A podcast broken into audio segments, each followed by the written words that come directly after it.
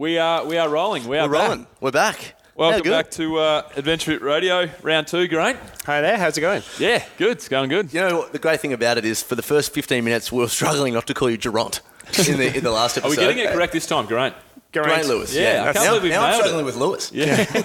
Geraint Loire. Geraint We've got that French thing. We just can't drop it. Geraint Croissant. Can Definitely not French. Yeah. Do you speak any French? No. No. Well, that's pretty good, mate. So why don't you refresh us, and for people that haven't listened to the first show, uh, Geraint, about who you are and what you do. Okay, so uh, I'm Geraint Lewis. I'm a professor of astrophysics here at the School of Physics at, uh, at the University of Sydney.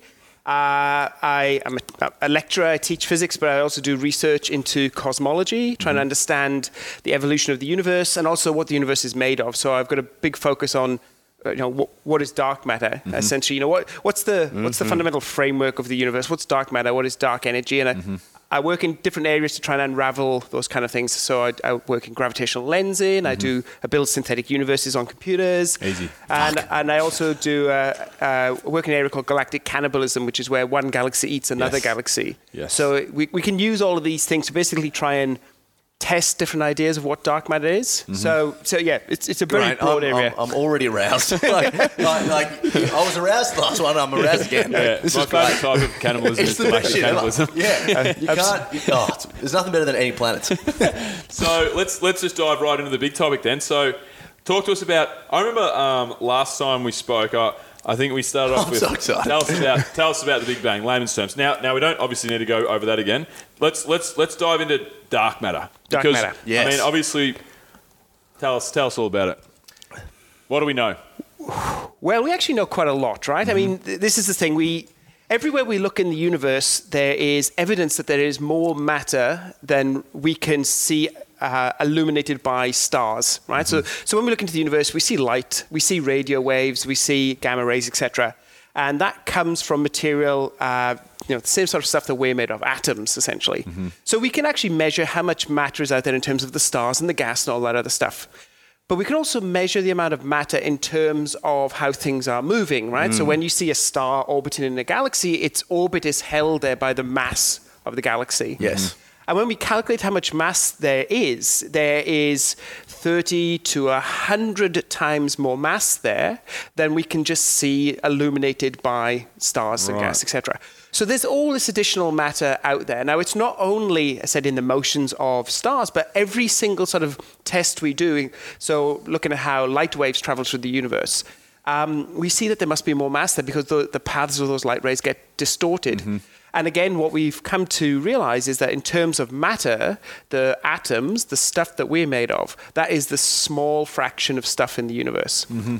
Everywhere we look, the evidence is from, from our own galaxy to galaxies off in the distant universe to the overall framework of uh, the distribution of galaxies and clusters and everything, is there must be this extra matter out there. Mm-hmm. So the question is, is what is this stuff, right? So one thing we know is that it's not made of atoms, right? Because mm. Atoms radiate, right? This mm-hmm. is the key thing, right? You know, atoms. Um, e- even we radiate, right? So as human beings, we're a few hundred de- degrees Kelvin, and so we radiate in the infrared. So matter mm-hmm. radiates, mm-hmm. and we've now looked at all bands of the electromagnetic spectrum, from you know X-rays down to radio waves, and this stuff doesn't radiate radiation. So it, it, Isn't that it- interesting?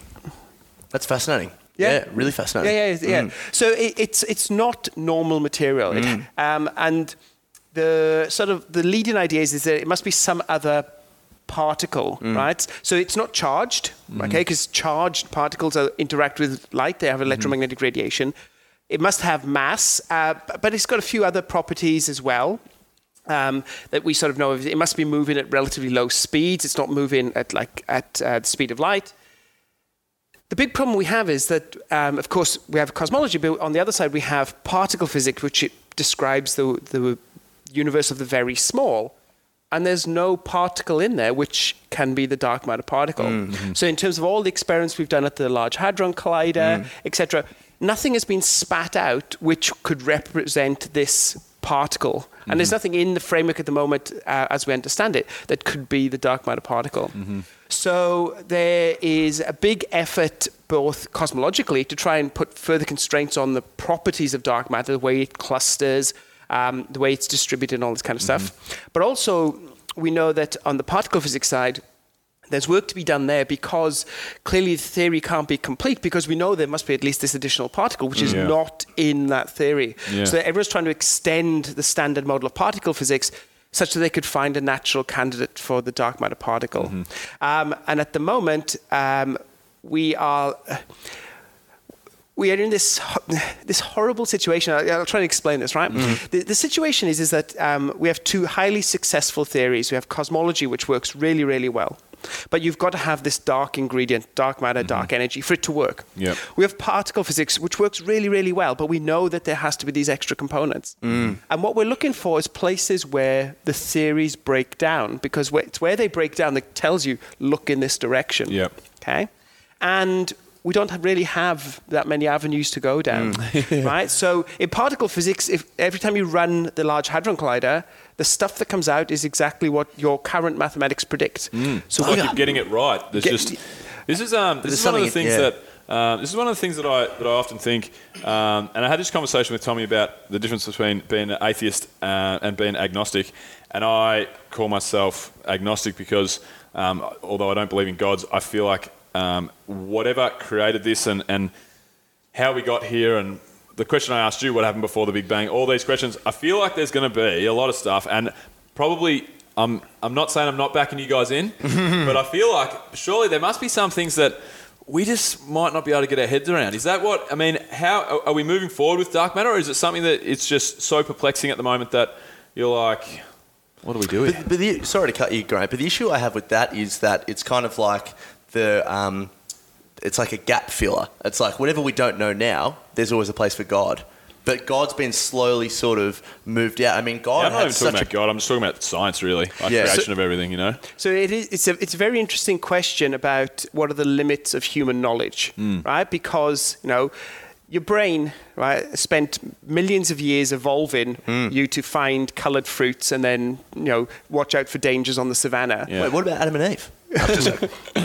And I think it's actually startling that this, this, this brain has been able to work out as much of the universe as it has. It's, I, I, I, I know it, it's incredible that we've we came across this the language of mathematics, uh, which we can use to describe the universe. So there's all these things which um, you know. uh, Firstly, I find rather amazing that we can even do that. But then you must ask yourself the question: Well, then is it limited? Right? There's only a mm-hmm. certain number of connections in your brain. There's only a certain number of calculations that can be done. There's only a certain level of imagination, right? Mm. So, will we ever be able to unravel mm. what you know the the the fundamental stuff of the universe? Will we ever be able to think about it or describe it, all that kind of mm. stuff? I don't know. I don't know. I mean, it- you know, I'm a human, and so you know, I have the same limitations. And thinking about this, you'd like to think that uh, yeah, that knowledge is one of those things which is, you know, infinitely expandable, Yeah, yeah. right? But it might be that we ha- we just cannot eventually Yeah. solve these problems. But even Yeah. if you do, like, would you necessarily want to? Isn't so much in the fun in like discovering and like it would be it would be. Um, what's that cartoon where um, he's always Roadrunner? You Yeah. know, where the thing's always chasing after the um, the chicken or the Roadrunner, whatever it's called. It's a roadrunner. Roadrunner. Yeah, I think I said it the first time. God, remember, I'm not. A, I'm not a physicist. um, but if you eventually caught it, there'd be no TV show. That, that's true. That's true. But but um, understanding the fundamental laws of the universe does not mean that there will be an end to science, right? Um, because there are uh, different levels of complexity, right? You know, uh, uh, the saying is right. A bee is much more complicated than a star. Uh, how, are we ever going to be able to describe a bee in terms of fundamental physics? And the Yeah. answer is, oh, quite probably. But the the every level that you build up, the, the complexity in the calculations that you Mm. would need to do to ex- explain Mm-hmm. a bee. Uh, are huge. Yes. Now, so, so even if we got the fundamental laws of the universe down and we could write them all down, etc., Yeah. science is not over. Yeah. In fact, science has only really just begun because we then have to work out how all of that feeds through Very true. into Very everything true. else. What about um? What about this for a, for a theory? So so go, touching on your point of like, will we ever actually be able to get to the, the bottom of everything? And and when we do, there's probably still a million things that we we can't fathom. So it's basically like, and I heard this analogy. Russell Brand used this analogy um, Oh, once. that but it- well-known scientist, yes. Very true. Yeah. Dr. Russell Brandville. Dr. Russell Brandville. uh, Russell Brand, PhD. But, um, PhD. So he, he was talking about um, does my cat know about the internet? So, for example, say we have little cat biologists and Yeah. astrophysicists and cat cat scientists, like the smartest cat on the planet, because cat's just an animal, right? We're just an animal. We're part of the part of the food chain.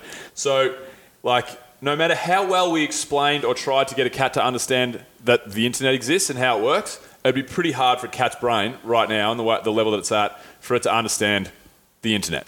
So are we just can we extrapolate that out to us and say like because I feel like that's the case. I feel like there's so much that's going on, and I think we'll always c- continue moving forward in science. I feel like that's de- definitely going to be the case.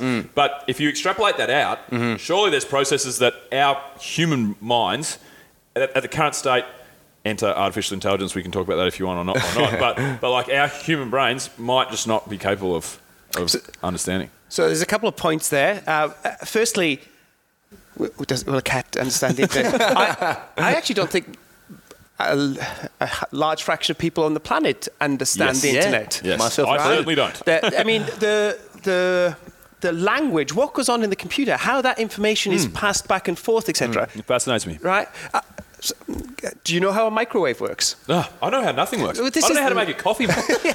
But this is this is the thing. Is But that you could learn. You You, Yeah. could, You- could a cat you- learn? That's right. You you could learn, or Yeah. could you could, could you learn? I mean, there's plenty of people that tell you they could never understand science, right? Or Yeah. mathematics is so scary. So you know, if you say to somebody, right, I will now explain to you, you know, how a microwave works. Yes, you go through the analogies, etc., and they can they can regurgitate the analogy Mm. to somebody else. But do they understand how a microwave works? Do they understand how packet switching works on the Mm. internet? Right? Uh, there's all these these things that we say we we uh, we say, oh, as humans we understand, but it's not really. It's, Mm. the knowledge is really within the minds of a, a s- relatively small number of Yeah. people. Mm. Uh, yes, yeah, you probably could explain everything to a, to a growing number of people. Um, but yeah, the, the question of the cat and the internet, uh, it depends what you mean by understand. Right? Well, I guess maybe not as a species, but as you said yourself, there are a select group of human beings. So human beings have the potential to understand the internet. Yeah. Do cats have the potential to understand the internet? Yeah. Yeah, um, and at some level, I would, I would guess no. Yeah. Right. So, and you know that you know, they, they can see animals on the screen and they think that they're there, but that's the way that that. It's uh, very immediate return. yeah. It's very primitive. Yeah. But no, no. I, I, again, look, I don't know with regards to humans. I, I could, I could imagine that. You know, imagine one day aliens come along and they expl- They say we've got this new technology that does blah, Yeah. and we could be like cats Yeah. and never Well, really yeah. understand That's right. What's going on. That's totally That's the thing. right. That's totally the thing. It's kind of like I I find it very funny when you talk about the Voyager Yeah. um, blasting off into inter- interstellar sp- interstellar space, and we have all these ways to communicate and and and and um, try to get our message out there. But I mean, we could be we could be communicating on like a, a wavelength or a frame or uh, the technology that we use that's just completely inconceivable to extraterrestrial beings and vice versa. Like, Yeah. how do we know that they understand what the internet is and, and, and recognize sound even Yeah, as a form of communication? Well, yeah, and the other thing, of course, is, is that look, our science, modern science, is based upon mathematics, right? And there's this big question of, you know, is mathematics discovered or is it invented, right? So if these, eh, look, yes, fair enough, one coffee cup and one coffee cup makes two coffee cups, but then when you hold the phone there, pal. but you know, but you know what I mean is that the higher level mathematics, if and, and again, look, this this this is um, speculation more than anything. But if what if the aliens turn up and their science is not Yeah. described by mathematics or even some framework as we could even understand it? So if they ex- wanted to explain to us how their their technology worked. And we just do not have the mental No. capacity to understand how they even describe their basic Yeah. science. Then, yeah, I could imagine that we are the equivalent of cats. yeah. Yeah, well, it's very thing. It, I I always think of like the um, obviously if we are living in like a multiverse, for example. Have you ever seen um, the final scene on Men in Black One? I believe it is, and prob- it's where they're they're in New York City, and then it zooms out, and they're in America. Zooms out, they're in North America. The uh, uh, Earth, s- Milky, uh, Milky Way, Yeah, you know, yeah. so on and so Galaxy forth. to galaxy. Yeah, yeah, and it, it zooms all the way out, all these stars, all these galaxies, the known universe, and then it zooms out, and it's a marble that an alien, Oh, uh, a, a- yeah. a child, alien child's playing on a, on a beach that's on some other planet. So, Yeah. so you know, if that's if that is the case, which I, for one, think, uh, and I'm, I, I'm, I know nothing about this. This is, but this is my theory. I, I I feel like that's got to be the case. I, I don't feel like there's an end to anything. I think everything ex, like will just just expand, and there would be many, many multiverses. This is what, like I said, as a layman, like, you know, that's what I, that's what I think probably is the case. Um, and if that's the case, then there's there's got to be so many processes out there that we just you know. We, But then how is that the case? It's I mean, like uh, what I love about physics is that we we are we are these like physical shells in the the middle of of something infinitely large and infinitely small. Like at the moment, we know that the smallest things are atoms, but well, like there could be something more. you Yeah, know? yeah. Like there could also be something quite big. We, we just find ourselves conscious, going, "What the fuck is Yeah, going on right know. now?" But but uh, uh, yeah, so at some level we're limited by technology, right? So there's there's a thing famous thing about the electron, right? So uh, electrons, if you talk to people in particle physics, are point-like, right? They have no size. But if you talk about the people that do the experiments, and they, they, they do an experiment on measuring the size of the electron, there's a resolution to that experiment. And they say, Okay. how, how big is an electron? And the answer always comes back smaller than your resolution. Right, we'll increase the resolution. How big is an electron? Smaller than your resolution. And that's the only way that experiments work, is that you always have a finite resolution. Uh, There's no experiment that we do that says it's, it's truly point-like. So we don't know really uh, you know what an electron is It- it in terms of its size. Um, it could be that eventually we'll find that there's structure to the electron. This, this is why people keep pushing these experiments downwards. Similarly, with the on the large scale, we're limited to, to the fact that uh, even if there is a multiverse, right, we only see a very small patch of this universe, Yeah. Mm. and then s- getting light from other patches in the in the multiverse, Yeah. we would never be able to do. So, Yeah. so th- there, there are limits to what. There, there are limits to the way we can probe the universe, Mm. Um, which means that lots of these questions are, always going to be difficult to answer. I mean, Yeah. if the if the scale of structure in an electron is a hundred billion, trillion, trillion, trillion times smaller than the scale of our experiments Mm-hmm. could ever do, then we will never know Mm. what's really going on in an electron, right? Uh, and similarly, we're, you know, unless we can come up with some sort of um, magic at some level that can mm. get, bring us light from further um, distances in the multiverse. Further back, yeah. Yeah, we're never going to know what's beyond mm, Yeah. the patch of universe we can see. Mm, um, and and so you know, at, at, at some level, there's a there's a line there between the science we can experimentally test, and then the rest of the stuff which we have to sort of. Um, you know, Hypothesize. hypothesize and think about. Now, string theory is a similar one, right? String mm-hmm. theory, the wobbling strings are tiny. Mm-hmm. We can't directly probe those um, strings at the moment. We can keep designing bigger and bigger experiments, but you know, will we ever get down to the level to test whether or not something's a vibrating string? The answer is at some level, no. What we have to do is f- get, uh, try and extrapolate that vibrating spring string Yeah. upwards Yeah. into the experimental regime we can test. And at the moment, we haven't been able to do that. One of the questions I always wanted to ask was um, so our current understanding of how old the universe is is 13 and a half billion years? Yeah, Something like that? Yeah, a little bit older. A Yeah. little bit older. Um, and that's based on the cosmic microwave, which is the, the light that we can see, the oldest light we can see. Is that correct? Uh, it's based on a couple of things. Right. Um, so, so um, uh, it's essentially to do with how fast the universe is expanding now, Yep. which is this thing called the Hubble constant, which is a number we can measure, Yep. plus the content of the universe. Right? So the content of the universe we know is 70% dark energy, 30% matter, of which most of that's dark matter. Mm-hmm. If you know what the universe is made of, right, Mm-hmm. you can then um, take the expansion backwards, right? So, Right. so you can take the current expansion and wind it backwards and wind it back to that Mm. point where um, the size of the universe goes to zero, and Right. that's how you calculate the age of the universe. Really? Yeah. But so does, that, does, dark, does dark matter um, not kind of screw that around a bit? Because that's expanding the universe, isn't it?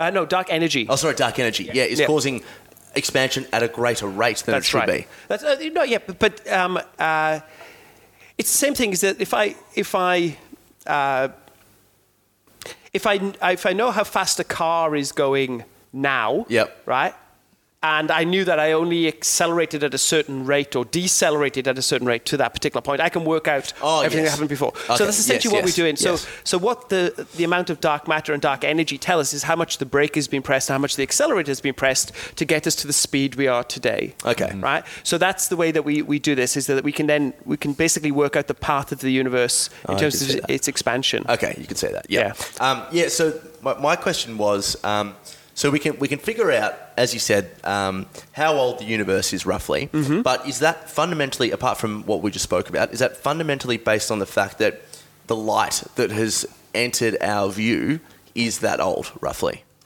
Because time and space. Uh, yes. Yeah. Yeah. So it, it, it, it, you can do the same thing to chart um, how long it has taken light to travel from a particular source to here today. Yes, yes. And this is how you calculate that you know, the cosmic microwave background Yes. is from around roughly 400,000 years after the Big Bang. Right. Right. So we, we can age that light. But the, pr- the big problem with the cosmic microwave background is that before that period, Yeah. the universe was, was the, the, the technical phrase is optically thick, which means basically means that you're looking into a wall. So you can't see a younger universe beyond that because it, you're looking at a wall Because you can't see it. Yeah. Photons haven't travelled. yeah. Yeah. Yeah. Oh, well, there's photons in there, but they're all bouncing around, and Yeah. then they get to this point and they can stream straight towards you. Oh, so something must have exploded them that way. N- not quite. Yeah. Not This is what I tell girls when I'm going out, mate. And I sound really smart, and you're really ruining it. So, uh, yeah, yeah. Um, so, so you've got to be very careful in describing the Big Bang uh, in terms of things like explosions. Explosions is Yes. the, explosion is the wrong word. Yep. Right. So the universe uh, uh, was born in the Big Bang, and um, if if the universe is infinite in extent now, it was infinite in extent at the Big Bang. It was born infinitely large. Okay? And what has happened in that time is after the Big Bang, uh, the universe has cooled as the universe has expanded, which and expansion just means that the distance between objects gets bigger with time. Correct. Right? So there's no center, right? So there's no explosion from which things Hang on a second.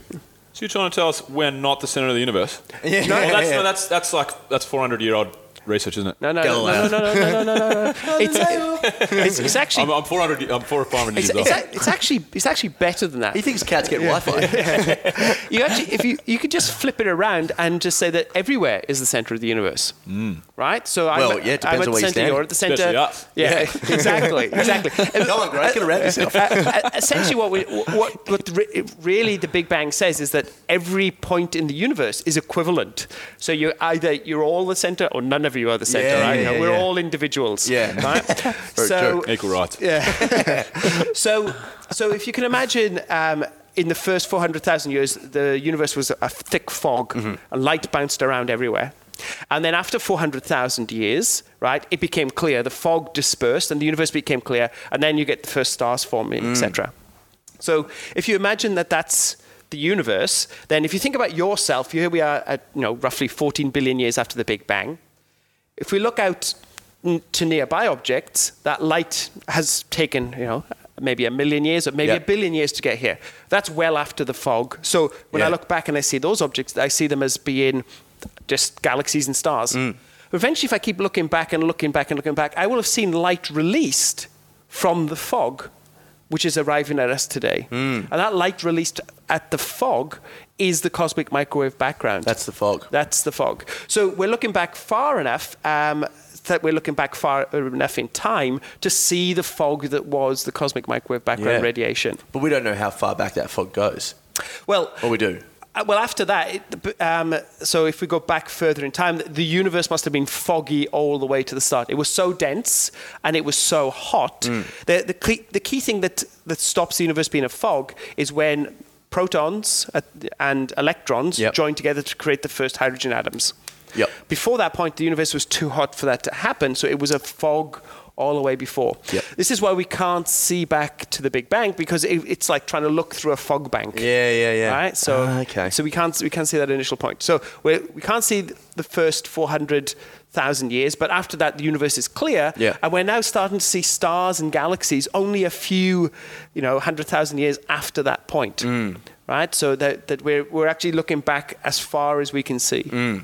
Jesus. So, um, let me ask you. Um, I had something uh, I had something. I've lost it.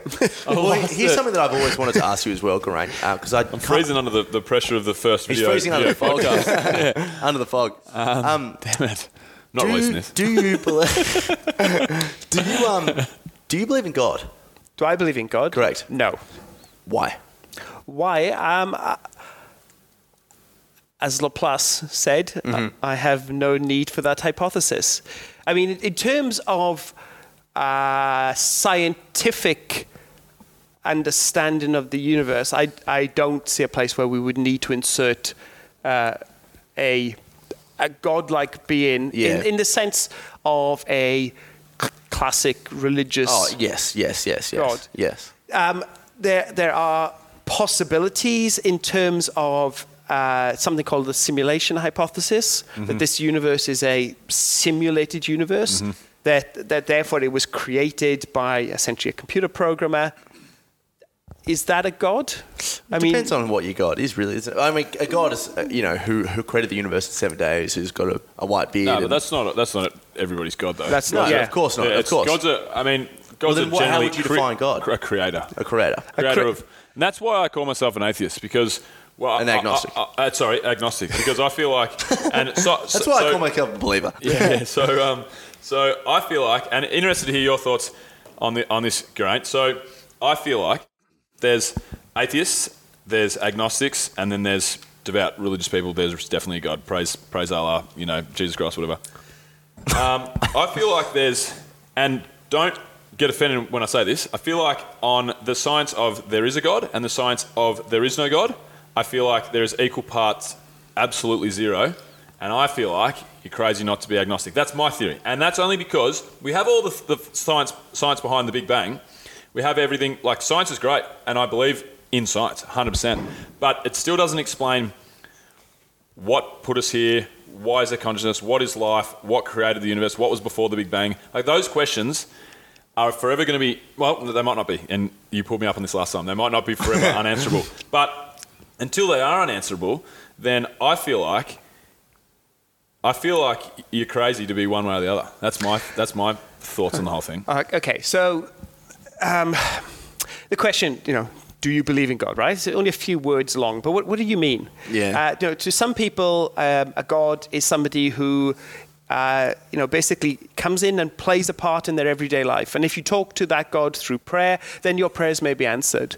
Okay, so, you know, i- is there is there a being that watches over each of us and um, you know if, if you're if you're a believer and you pray then they will you know make sure you win the lottery or that your cat doesn't die or something Cat gets Wi-Fi. that that side I I that's not that's not my cup of tea Yeah, Yeah. Right. Me, nor, nor I. Right. Yeah. Now you go one level higher. I- Is there a creator in the sense of is there the possibility that uh, humans were created? Well, uh, Are we some sort of genetic experiment of some alien race?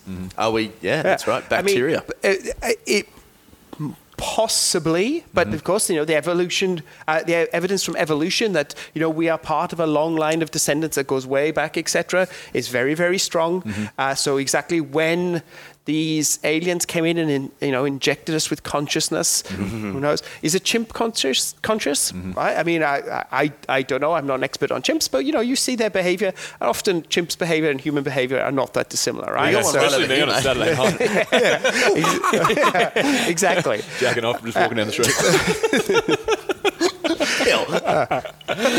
So, so you know, uh, could aliens have come here and put con- consciousness into apes and made made humans? I, look, it's I can't say it's 100% ruled out, but I'd say the evidence against that is pretty weak. Yeah. Could we be part of a simulated universe, etc.? Well, there, there's a possibility there. There's, there's. Uh, I'm not going to say the word evidence, but the universe is consistent with it being a simulated thing. But then, then the, you know, the question of do you believe in God? It's a very different God who's a computer programmer in a higher dimensional universe that created this as possibly as a sc- school uh, uh, science experiment and uh, may have not even know that there are living creatures on one of the planets in, Yeah. in their simulation, etc. So you know that that that th- look, this is why the philosophers wrestle with these questions. Mm. Do do you believe in God? Is not just that statement. It's a whole bucket Yeah. of things. Yeah, and my, my thing is is definitely not. Um, it's more as the universe and the processes behind it. Like maybe maybe there was some conscious thought, something. Maybe it was created. Just creator. That's the thing. I'm not not a god, not a whatever. But that's the fact that we don't know. That's where I and I don't really wrestle with it. I just think. There's, it's an open-ended question, so that's why I call myself agnostic, basically. And even the even the, the term two things that I wanted to add with this is the term created is like you would you would have to assume then that someone planted a single celled organism and then allowed for it to evolve because that's obviously how we've evolved. But like the word create just implies that we were all just planted like an Adam and Eve type thing. I thing. just you mean know? like uh, more the universe, like. But but then it's the same question because who created the guy that created the but universe? it's always chicken You know? the egg. Yeah, Right, but but uh, not to muddy the waters, right? Even muddy 'em. Yeah, getting real dirty. I'm already muddy, mate. Yeah. I, I, I'm so confused. I'm dirty. I'm dirty and aroused.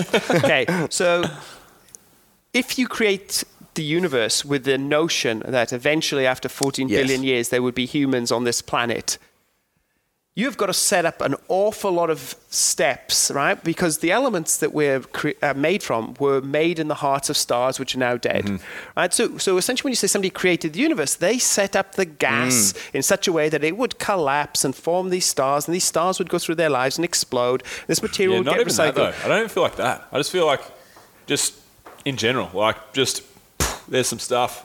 Do what you want with it. But So, okay. but you know, so that, that then is an interesting question. You know, did they did the creator set up the universe with the intention that there would be life on this planet? Exactly. Mm. Exactly. Uh, because, as you say, if you just set it up, I mean, th- look, it's, it, the question of life in the universe is a big one, and the question of intelligent life in the universe is Mm. an equally big question.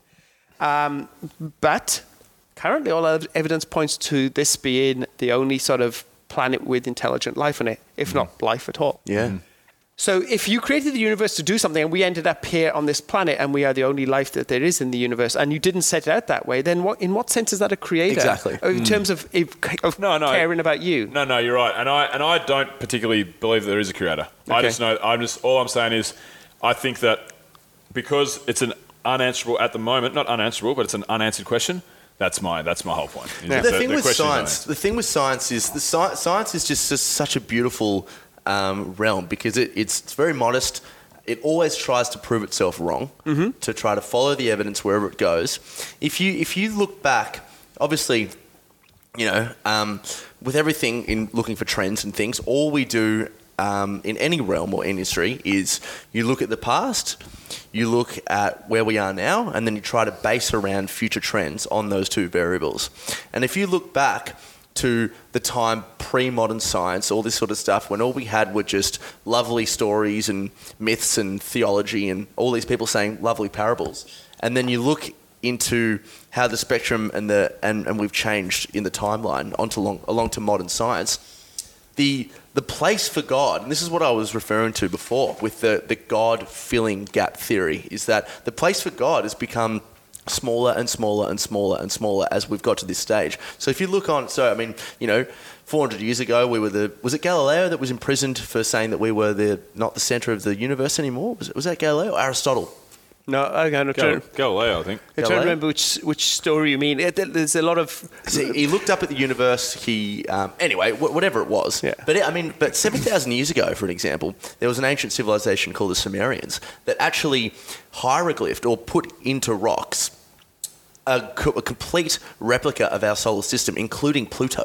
So they knew about Pluto, the Sumerians. It was. I don't think they did. you sure? But Pretty you can sure say they Pluto. Do you know the um, Sumerians? What's your What's your point on the Sumerians and Pluto? So then? what I'm saying is, all right, back then when we were very ignorant, you know, God was a big thing. Everyone believed in God. We Yeah. had to pray. We had to pray. We had to pray. The more we've come to learn, the less that sets itself as an example. So based on trends, 500 years from now, surely we're going to be looked back on this time and go, "Fuck, Bill, Tom, and Geraint were so dumb. They even thought God was this." Now we know it's just clearly this. Well, uh, yeah, you- you're right that this notion of uh, the God of the gaps, you, know, you, you, you insert God where you think I can't explain that, right? That's right. But but the thing is, is that um, in reality, uh, with regards to science, there's no there's no question which is off bounds, right? There's no there's no ultimate authority that says we will not study this because uh, this is where we think there's a this is where we insert God. Yep. Right. So consciousness. Right, you know, where does consciousness come from? Huge amount of research around the world to understand what consciousness is and all that kind of stuff. So science, science will will look at continuously look at all um, all sort of questions with regards to the workings of the universe. Now, the way um, that some people see see God is very different to that. God is not the God would never be found in the gaps because that's not what God is about. God is about something that underpins the universe, not controls things on a day-to-day level. So a- again, it's it's how you define um, uh, how you define what your God does. Yep. That means whether or not you you'd be worried about uh, a particular area, you know, being a, an area where you put insert a God of the gaps. Yeah. And and look, s- I think one of the places that is on a losing battle are people that still try and fight from the God of the gaps. You know, the the young Earth creationists, the, Oh, yeah. the, the irreducible complexity, etc. I mean, they're on a on a hide into nothing at Mm. some level because the the number of I mean, that's, it's not off it's not um, off bounds to any scientist to go and examine these questions and ask the question: Can uh, you know how could this bacterial structure evolve? And Mm. because we know, and you know. Um, when it comes to dating the Earth, I think the you know the weight of evidence is clearly on Oh. the side that it's billions of years old and not Yeah. four thousand years old. So um, the, I think the God of the Gaps argument is is doomed, but that's not how how a lot of people see God. Yeah, True. My, my example. yeah, I no, think you're you- exactly right. I think Yeah. the God of the gaps and, and, and structured religion, the way that we, that we talk about it Yes, today, yes. will be no longer. For It's sure. dropping off for sure. I totally agree. We have Yeah, to be- That's we not have to be like we very- say. It's not my a, my understanding of God. agnostic. point. And look, Yeah, I'm, yeah. A, I'm a very spiritual person myself. Um, you believe in God, right? yeah, man, I believe that God has a lovely beard and uh, He's going to send me to heaven. JC. yeah, I'm, I'm very much a young Earth creator. Shout out, shout out to the JC. yeah, JC, Ripper. Johnny Johnny Christos. Probably smoking bogs up there now. but um, you, look, uh, you, you, you're exactly right. We have to be very clear with our definitions. Um, and you know, what does God mean to you? I guess is a very good way to rebut someone asking you, "Do you believe in God?" Um, to inform you, my my basis of spirituality. Yeah, now I'm going Yeah, yeah, to to sit you down, pal. um, my my the the way um, that I see spirituality, and that gives me uh, provides me um, gratitude and hope, and makes me more of a, a whole person, is um, um, looking at. And I'd be, I'd be very interested to hear the, the science or your thoughts behind this from a scientific sense. Um, what I believe is that, um, and I, it's not really belief, it's just a, a, a, a feeling that um, helps with my meditation and helps me become more connected to people, is that, you know, and this isn't woo woo to say, is that we're all connected through stardust. And, you know, there's, if, if, there, are, if there is a finite amount of matter in the infinitely large universe, uh, then we've all come from something. Um, if that means that we were all once connected at one point um, through Stardust or whatever it was, um, then we all have a duty to, to owe to each other, a duty of care to, to respect one another because we are literally talking and interacting with people that are parts of us, you know, if we're all Stardust. Um, and what I like to believe is that, you know, the universe is um, it's not a separate entity, but if it's if everything in the universe is energy and flow and all that sort of thing, um, then it tries to work with itself to, to, to, to balance, like negatively charged, positively charged. We all kind of attract, you know, it's that law of attraction sort of thing.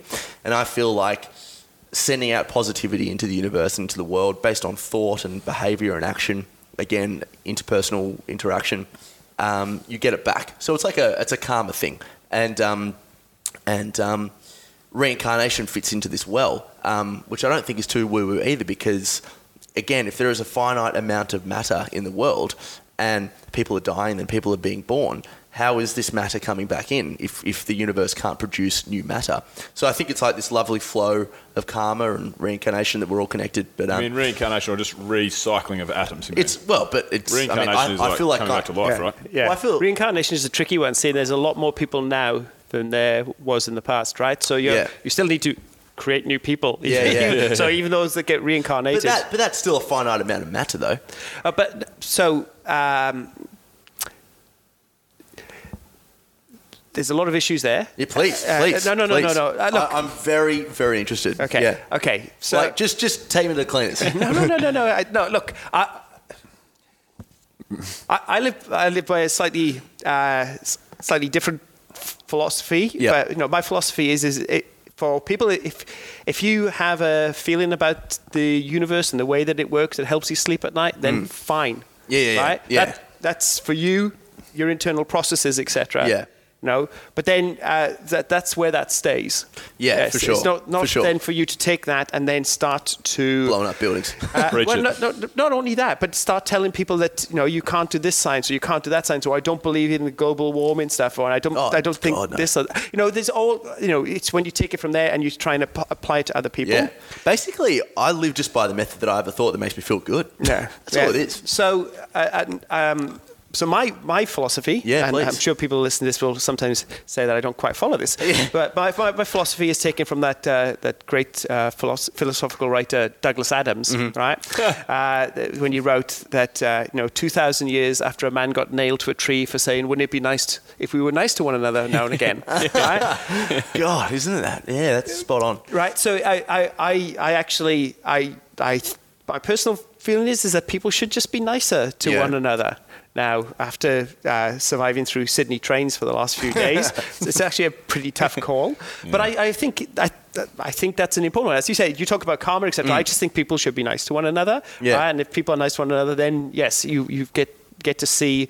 Uh, hopefully, that society would be a, a better place. Mm. But um, yeah, the, the rest of it, uh, the, how you want to interpret the universe and how Mm. you feel about the universe, said if, if that makes you feel good and about and makes it lets you sleep at night, Mm. then that's perfectly fine. Mm, mm. But the problem, of course, with organized religion is that once everyone has these ideas, Yes. then they want to start saying that Exactly. other people mm. should live their lives by these rules. Exactly.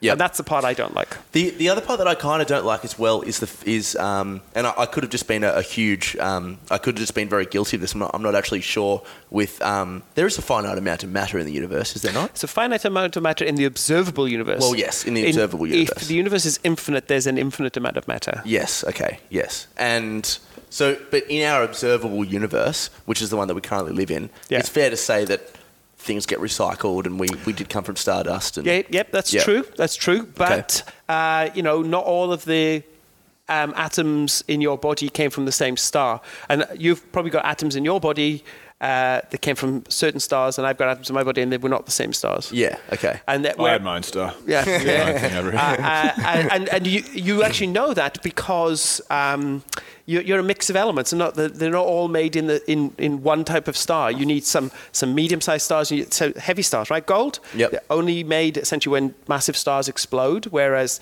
carbon that comes from uh, lower mass stars. So you need a mix of stars, and the the hydrogen in the water that was made in the Big Bang, right? So you had a mix of everything that's gone in the universe up until this point, which is why I said that, that if you're going to have a creator here, you know, just say I'll make a big mess of this. uh, the fact that you end up with people here is is a pretty lucky chance, right? Well, uh, yeah, and I don't want to go back over the creator thing because I don't No. really particularly believe that that is the case. But if we are living in an infinite universe, Mm-hmm. then it's not that. It, it, then every every circumstances is happening all at the same time, right? Isn't that the whole thing between bef- uh, behind an infinite universe? Like, isn't a, an infinite monk? Uh, Yeah, infinite mon- monkeys. yeah, yeah, of times, like worst of times. Yeah, yeah, that's right. You know, Yes. so if, if we are in a, it- it's not that crazy to believe that. Yeah, look, I mean, But this is the stuff. I mean, like, there's just so many questions, and it's, Yeah, it yeah, gets to yeah. the point It's where just- it's like you can go around in circles We could go around in circles and be Yeah. like, well, do we actually know a fucking thing? Yeah. Like, hey, let me let me let me let me change tack for it Right, for yeah, a sec because I've. I've got um when I um when I lost my train of thought before it was because we were talking about um the processing power of you know our human brains and mankind and what we can do in science and so forth. So I. Uh, there's two things that fascinate me right now, and I've gone off the one a little bit. The one that I'm that I'm going to bring up, but the two things are where we came from, society, evolution, uh, human culture, and if we're doing it right or wrong. We're talking to Simon Ho shortly, evolutionary biologist, and I got really fascinated. Um, got some really Yeah. interesting stuff to bring up with him. Um, but the other thing is artificial intelligence in the future. So the past and the future of humans, basically. Um, so my question is, what are your thoughts on the fact that, so obviously with our processing power of our human brains right now, we are somewhat limited, What are your thoughts on when we obviously get to human level artificial intelligence, and then very short, shortly after that, it'll be twice as powerful as us, four times as powerful, eight times as powerful, whatever. Extrapolate that out 50 years, artificial intelligence should be a thousand times more processing speed wise, processing power, a thousand Exponential. More, uh, uh, yeah, smarter and than than our human minds. What will happen with science when that becomes the case? Will that help scientists like yourself with their studies? Will that totally take over scientific study? Yeah, will it help? made. Will it not help at all? What are your thoughts on? Well, if we will reach artificial intelligence, if we will surpass human intelligence, and then what will that mean for science? Okay, so uh, look, I'm, I'm a big uh, a big fan of, of artificial intelligence, and I have been for a long time from um, before it was even called artificial intelligence, right? So you know, back in the the 90s, n- Skynet. you know, there- there were- people were using neural nets already to classify objects, etc. And I've used genetic algorithms a lot. And I, there's a wonderful, so- there's a wonderful Scientific American article which I every few years I pull out and I reread about uh, how. Um, th- this is again 90s 2000s genetic algorithms to design uh, com- components on a circuit board right? So you basically give it a, a problem and it will try different things and design a circuit board. And you know it it rapidly recreated all of the you know the Wheatstone bridge and all those other circuitry things that we know about. And then it goes beyond. And it starts to design circuits that when you just present them to somebody who understands circuits say what does this do they look at it and go i don't know and I don't know how it takes this input signal and produces that output, and why it's got this piece here, etc.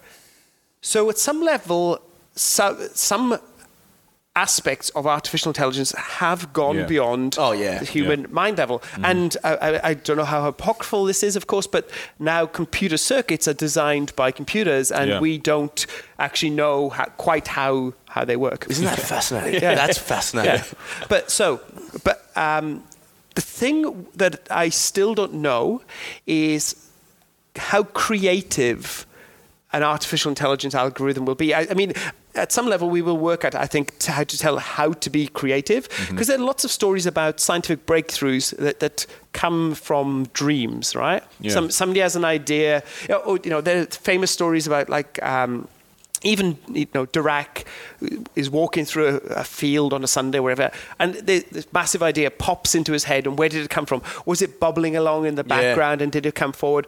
Uh, but so, some some ideas definitely have come to people as dreams, etc. So the question is, ca- can we codify that process? Is is is that process lots of things going on, chug chug chug chug chug chug, chug and then spitting out the answer, or is there something else going on? Now, um, at some level, I I think we will will get there. We will be able to.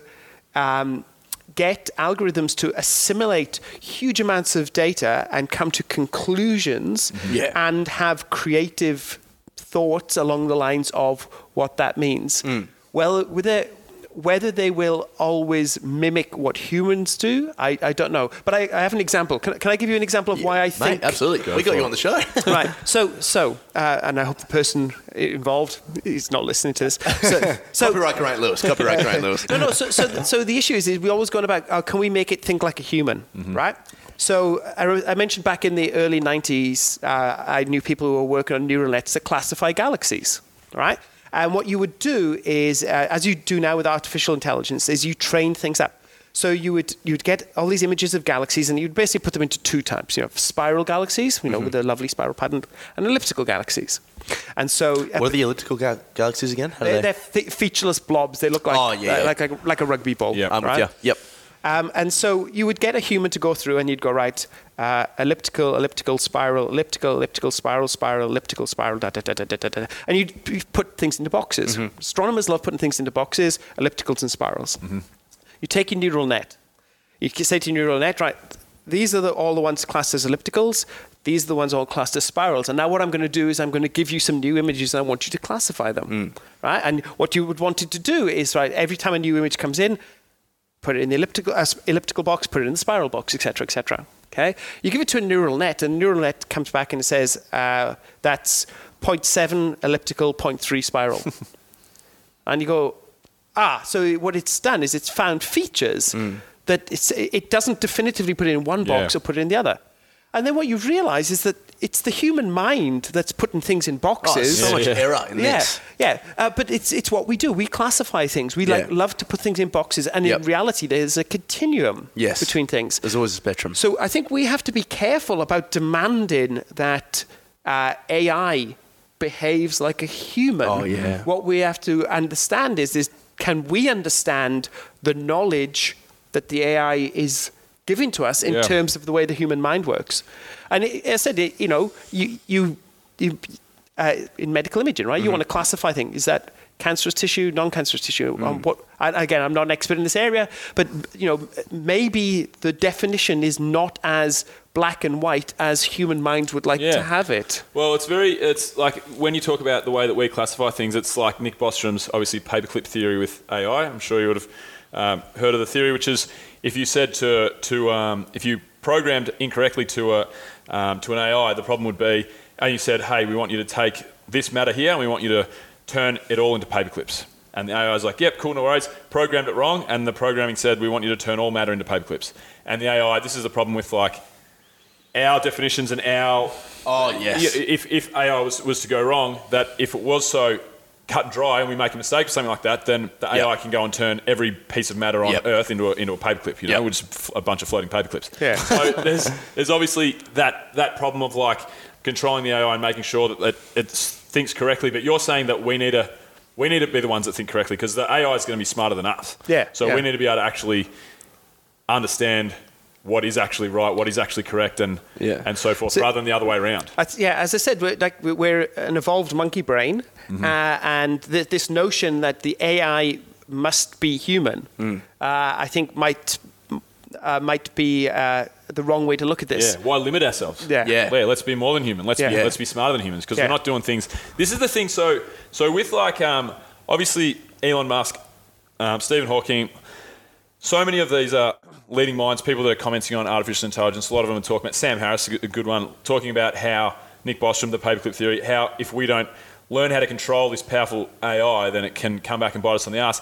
I feel very much like DeGrasse, eh? DeGrasse thinks it's a positive. no, yeah, that's right. So, Yeah. so um, I might have made him mention mentioned him in the wrong in the wrong boat, but I was about to mention Neil deGrasse Tyson. So Right. Neil deGrasse Tyson believes, and I and I feel like if we can get to something that's super super intelligent, which is you know many many many, many thousand times more intelligent than us, say in hundred years, if Moore's law and you know computers keep progressing the way they have in the past, mm-hmm. then surely artificial intelligence is going to be okay. Even if it can't, even if it's not conscious, even if it's not creative, even if it's not this, that, and the other, if we say, here's the problem, the world is, you know, the world is getting way too hot, it's killing our ecosystems, it's killing this and that. Here's the problem, we have all this famine in the world, we can't grow crops in Africa, we can't do this and that. Here's the problem, we have cancer, we want to eradicate it, it's killing too many people. Surely we'll be able to put that into a computer and spit out, hey, here's the answer. This is AQ cancer. How come we didn't think about this? Like, is do you, do you believe that might be the case? Like, we might get to a point where artificial intelligence, if it has that much processing power, it will be able to like fix all these problems. Uh, yeah. Uh, yes. Yeah. Uh, hang on. But the, you Let's know, get around artificial intelligence. so, so, but, but, but let's be very, very careful here, right? So, so, so a couple of points. Number one, um, you know, global warming. We know how to fix global warming. It's just that nobody wants to do it, yeah. right? So, Yeah. if it's going to, sp- if, if, if we run the AI and it says, look, seriously, stop burning the bloody coal. Yeah, yeah, right? Uh, so, you, you, why, why didn't we figure? lights off, dickhead. I think the more interesting one uh, could be uh, imagine that the AI spat out right. Uh, and I- I'll use cure cancer about cancer. Of course, there's many different kinds of diseases, but let's let's just take a particular kind of cancer, cancer, lung cancer. Cure lung cancer. Give drug A, B, C, and give this dose of uh, radiotherapy, and uh, wait three weeks. Da da da, and and you do that, and it cures it, and you don't know why right? And the AI can't explain why, but this is the way that it does it, right? Yeah. And because it's not not the way the doctor w- would think about it, we could end up with those solutions. We could end up mm. with solutions to problems that we, at some level, maybe with a cancer example, we can unpick, unpick it, mm. right? But with other problems, it might be right. You will do this stuff, and you will get the answer that you want, and we'll mm. be going, but why? Why? Why do we do this, that, and the other, and we we can't work it out? Um, I think that would be the interesting one because then you would have to, um, you would have have to try Put- it. You have to be brave. I mean, if it's, and you have to put your hands. You have to put everything in the hands of these AIs. Yeah. Because I mean, another thing is, let's let's um, figure out. And I know we know how to, you know, reverse, not reverse, but like um, we know what we're doing to the to the environment, and we can fix a, a lot of that. But let's say we said, okay, um, lots of species becoming extinct. You know, global warming, blah blah blah. How do we fix this problem? I mean, the smartest thing for the AI to do would just be eradicate humans. And this is the obviously the, the, the problem that with the doomsday Skynet or uh, you know artificial intelligence becoming conscious and having a mind of its own, or just doing the smart thing because that's what you ask them to do and, and taking us out of the equation.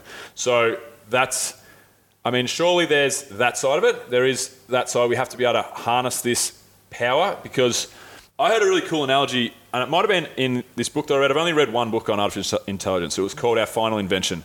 Obviously, you know, once we they get to as smart as us, then we're not going to be inventing anything anymore. Mm. They will be.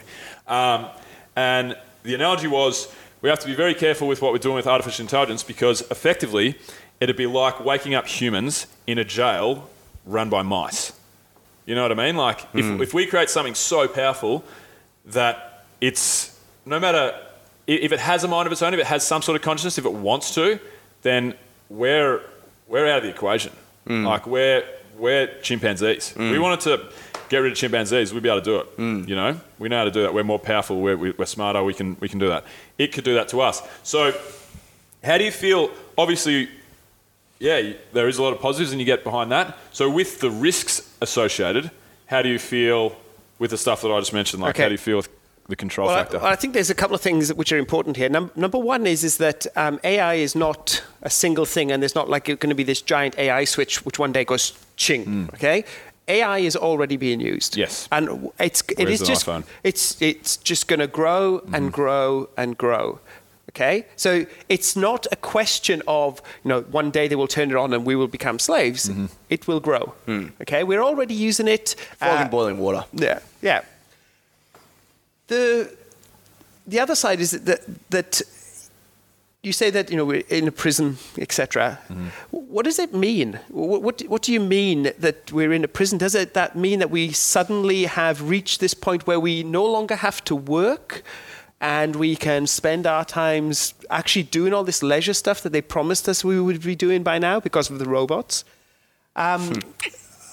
could, you know, more time to be creative, etc. There will be a different kind of world. Mm-hmm. I, I, I, I can't imagine AI is going to say that they're going to basically lock us up in cells. no, no, no. It's just a, it's just an Turn analogy for, for, for creating something that's more powerful than we can control. Should it want to should it want to go that way? So, That's- so if AI becomes conscious, I believe I agree. If that's your theory on the the more free time, more time to be creative, I think that's what's going to happen. I'm a very much positive on that on the AI Yeah. bandwagon. I think it's going to be great. Um, give me if AI take all of our jobs, Mm. ta- say they take 30% of the jobs, uh, 50% of the jobs in the economy, then everyone just works 20 hours a week. Mm. Well, I know there's more problems to it than that, but let's just, I'll, I'll fi- fill 20 hours a week surfing, learning more Spanish, So- so- picking up a guitar. Yes, you I- go, you go. I didn't mean to interrupt. No, ju- no, no, I was finished. I was just talking. I just, I was just, just going to insert something that you know. I, I listen to a lot of economics podcasts, right? Oh, yeah. And uh, Get out. because suddenly you realize it's actually important. It you is. When when you get to my age and you have to think about what the hell superannuation is, Yeah. then you Yeah. better find out about this stuff. We already live in a society where people do jobs for the sake of doing jobs. Oh, absolutely. Right? Because the society is built on this thing is that you get money, you spend money, and there are zombie jobs where people basically sit there spinning their wheels. Ultimate religion, Right? money. Mm. So we could already move to this model where people work less. And this is this notion of you know universal basic income, right? Mm-hmm. That you know you basically give people enough money to live on. They don't need to do the zombie jobs. Yeah. Right? They can be more creative and all this kind of stuff. It's just that our economy and our world isn't built around Mm. this idea. The, the idea is is that you work even if the work is pointless, Mm. right? Mm-hmm. Um, it's going to get i think it's going to grow in terms of when we have more ai on board is either we will keep people doing zombie jobs and we know how happy people are doing their crappy office zombie jobs right or we take a serious look at the way that the world works and we say right we have to do it differently right this notion of uh, capitalism based on you working we don't need to do that Yeah. right? And then you can have um, people being creative and doing things, or if they want to sit on their bum all day, then they can sit on their bum all day. It doesn't matter. Yeah. Right? This is what I love about um, exactly the point you just made, right? So Bill and I have both got through *Sapiens* by Yuval. Um, Here it is. Here. Oh, it's Uh-huh. right there. There it is. Yeah, um, Noah Harari. Um, and what the, the one of the points that Yuval made in that book that stood out to me the most was he was talking about the evolution of agriculture and how that shaped um, sapiens into where we are now, where we've kind of made it easier. And for everybody just listening, not watching me right now, that's in quotes. Yeah, Um, easier for ourselves. And the first thing is when we tried to we moved from a hunter gatherer stage and we tried to grow wheat in a localized area because there would be an abundance of food and, and all this sort of stuff and the, the best point that he made was that um, and it's literally it's completely true if you look at it is that we uh, we got all the wheat seeds. Um, I'm not sure if it's seeds, but we brought the wheat closer to where we lived, and um, you know that meant an abundance of food. However, in doing so, these people that weren't more often than not immediate return, very primitive hunter gatherer, now had to fend for the wheat and look after the wheat all day to protect it from birds, to make sure it didn't become a go off and all this sort of stuff. And they became full time farmers. So essentially, the wheat imprisoned us because if you think about it, there they were. That wasn't easier. Yes, we have more of an abundance of food, but they have to look after it all Yeah, the the time. wheat domesticated us. Yeah, it, it uh, domesticated us. And if you look at that trend, everything up until this point now, the beginning of agriculture to, to where we are now, has seemingly made our lives, or has tried to make our lives easier. Every little revolution of technology will is, is, is going off the front foot of going, this will make our lives so much easier. More communication than ever, all this sort of stuff. And yet, from the trends, you hear that people are working more and more, um, people are, are more unhappy, all these luxuries like holidays and, and uh, are actually necessities and they're, they're necessary escapes because we have to do all this stuff to make sure that our life is easier. And then, I mean, like, the point you made is just is just spot on, and I just I just find that fascinating. I can't remember I had a question with it, but um, I'll, I'll, I'll, I'll jump Yeah. in there. I think um, with the um, rise of agriculture, obviously, uh, I mean, we were we needed to tend to the fields, and we, we needed to. They say that we now work more than hunter gatherers, Yeah. but it also freed up a lot of people to be specialists, which is where most people believe it was where really art and science came from. Science, you know, further down the line, but art and science came from Yeah, agriculture, which is like to- yeah, which is like obviously because one of the big questions for Simon, evolution biologist, later I want to ask him is did the agricultural fuck it for everyone? You Yeah. know, are we happier now? You know? So but Yeah. but but the but the good thing is like we did get art and science really from the agricultural revolution, you could you could argue. So I feel like it's just the universal basic income is just the next step. So here's more free time. Here's more free time. So I think that in like, say say we get to computers taking uh, artificial intelligence taking you know 50% of our jobs. There'll also be new fields that people will work in with artificial intelligence. It's like the internet, Yeah, like horse and cart. The, the cars killed the horse and cart. Mm-hmm. People worked in automotive, you know, and then before the internet killed a lot of jobs, it provided a lot of jobs. Everyone's Mm-hmm. an IT guy now, you know. So there'll always be new things that'll pop up in the economy to work if you want to work. But I feel like we'll be a totally different species. We'll be more loving, more caring, more, more art, more religion, more free time, more passion. You know, because um, if you gave me, if it was universal basic income, so everyone works basically 40 hours a week, you know, that's what you say, 40 hours a working week. If you said to me, all right, yeah, you've got Adventure Fit, it's your passion, that's what you love to do, here, have the same amount of money, here's 20 hours a week. I go, well, do I want to put more hours into my passion project of what I love? Or do I go and, and stay at 40 hours a week? You know, what I do is creates happiness for people. It's a really positive thing. It makes me happy. So I have the choice. Or do I go and spend more time studying Spanish? You know, do I start? I'm artistic. I used to do art in school. I used Yeah. to love it, but I don't do any of that because I don't have any time. Do I go and start an art class? You know, do I go and spend more time with my friends? Like, I think it's going to be the greatest thing ever. Artificial intelligence. I don't think it'll be doomsday. Like I say, I mean, what do I know really? But outside looking in, oh well, you know what yeah, you know. Yeah, yeah, that's right. Just my general feel Yeah. for the whole thing is that it's going to revolutionize revolutionize the world in Well, it already nothing has. but a positive way. it's going to keep revolutionising Yeah, the yeah, yeah. I- I'm very positive about it. Um, of course, there will be negatives. There will be downsides, as, as it is with all technologies. Uh, AI will make its way into the military as much as it will make it Yeah. into the commercial world, right? So there will be AI on the battlefield, and that I find particularly uh, worrisome. You know, Well, there is. I mean, drone warfare is insane. yeah, It's insane. It Yeah. is. It is. Um, but uh, but overall, I mean, we, we uh, look. I'm not going to put words into the mouths of uh, the people who are experts on on evolution. You mentioned that thing about you know y y we started growing wheat, uh, we became imprisoned. But at some level as well, uh, it did make our lives easier, right? I, I am I'm 49 this year, right? If I You was 24, mate. if I was no, you look 49. if I was in a you know hunter gatherer society, I would probably be dead by the time I'm Yeah, 30. would. Mu- Much more likely that, and as mm. a, I probably would have died before I was five. Mm. So you know we've talked about this imprisonment, but we have gotten a lot longer have. Mm. life because of it, and because of the you know the science that came out of that, we can now fly to the other side of the world. Yes. But you're right. Everybody is short on time, um, and I actually think that that is a uh, what's the right word of saying this? Is it a subjective issue? Do you feel? Well, uh, look, I really feel that if we really thought about it, we could we could free up time. I agree. There, are, there, you know, there are people who are employed to make paperwork for us to fill in to give them paperwork on blah de blah de blah. Right?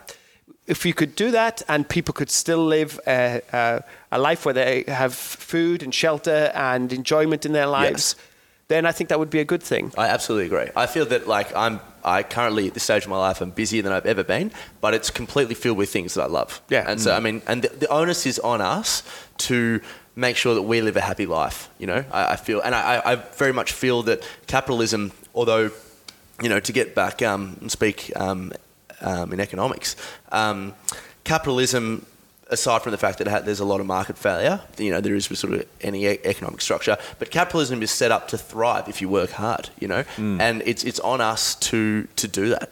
Um, so. Yeah, I mean, you, you can look you can look at the agricultural revolution and you can go, oh, you know, it's just fucked us around because we have to do this, this, and this. But uh, you know, we live in abundance right now. Absolutely. And Wow. how do you Do mean? we? Yeah, I We do? totally. Wait, wait. Let me jump in there then. Yeah. We are us three sitting at the table here are the one percent. Yeah. The, the 0.5 percent economically with what we're able to do, what we're able to buy, our quality of life. Most of the world live below the poverty line. Okay. We, Uh, we no. To, we have to remember that. No, they don't. Okay, so what? So let me talk about like let's I- say let's say for let's say for example Africa. There's why is there so much starvation in the world when we say that okay we all and like look at like Latin America like Latin America so much of it is third world living Mm. below the poverty line and maybe I was wrong in that that that statement that cut and dried statement but let's say we live in abundance we do capitalism works. So works you're for talking us more about privilege, though, yeah? no, no, no, no, no. But capitalism works for us. We live in abundance, but there's a huge portion of the world that lives in the opposite of abundance. Okay, so a couple of points. Number one, do you know Hans Rosling? Gosling? Rosling? I'll have to send you his links. He has some beautiful talks on this. Is that the number of people living in poverty today is a fraction of what it was in the 70s, right? The world is becoming economically more equitable, right? The, the, yes, there are people in the world without food, but that is just a problem of people not bothering to send food to the people that need food. Yeah. Right? Yeah, yeah. So, So- worldwide, we, we are in abundance. Uh, worldwide, Yeah. it's more of a greed factor. There's quite clearly, given the gut lines of a number of people, plenty of food in the world. Mm. Yeah. The point is, is that ca- ca- uh, look, here we are in Australia, and quibbling about how much foreign aid we want to give. Mm-hmm. Right? We could we could send plenty of food overseas. yeah. Right? No, that's a good point. But you know, it's it's all down to people wanting to be nice to other people. Yeah. Yeah. And greed, I feel like. But you, you, you made the good point, Geraint, that, yeah, and this is what I was going for. Um, uh, global equity has increased from Yeah. before we started the agricultural It's just revolution. the rich, So the rich a- getting richer and the poor getting poorer, Yeah, food-wise, to yeah, a degree, is what I yeah. is- is but also, too, you have to remember within within capitalism that people think a lot about the one percent, and they think about who owns the majority of the world's income.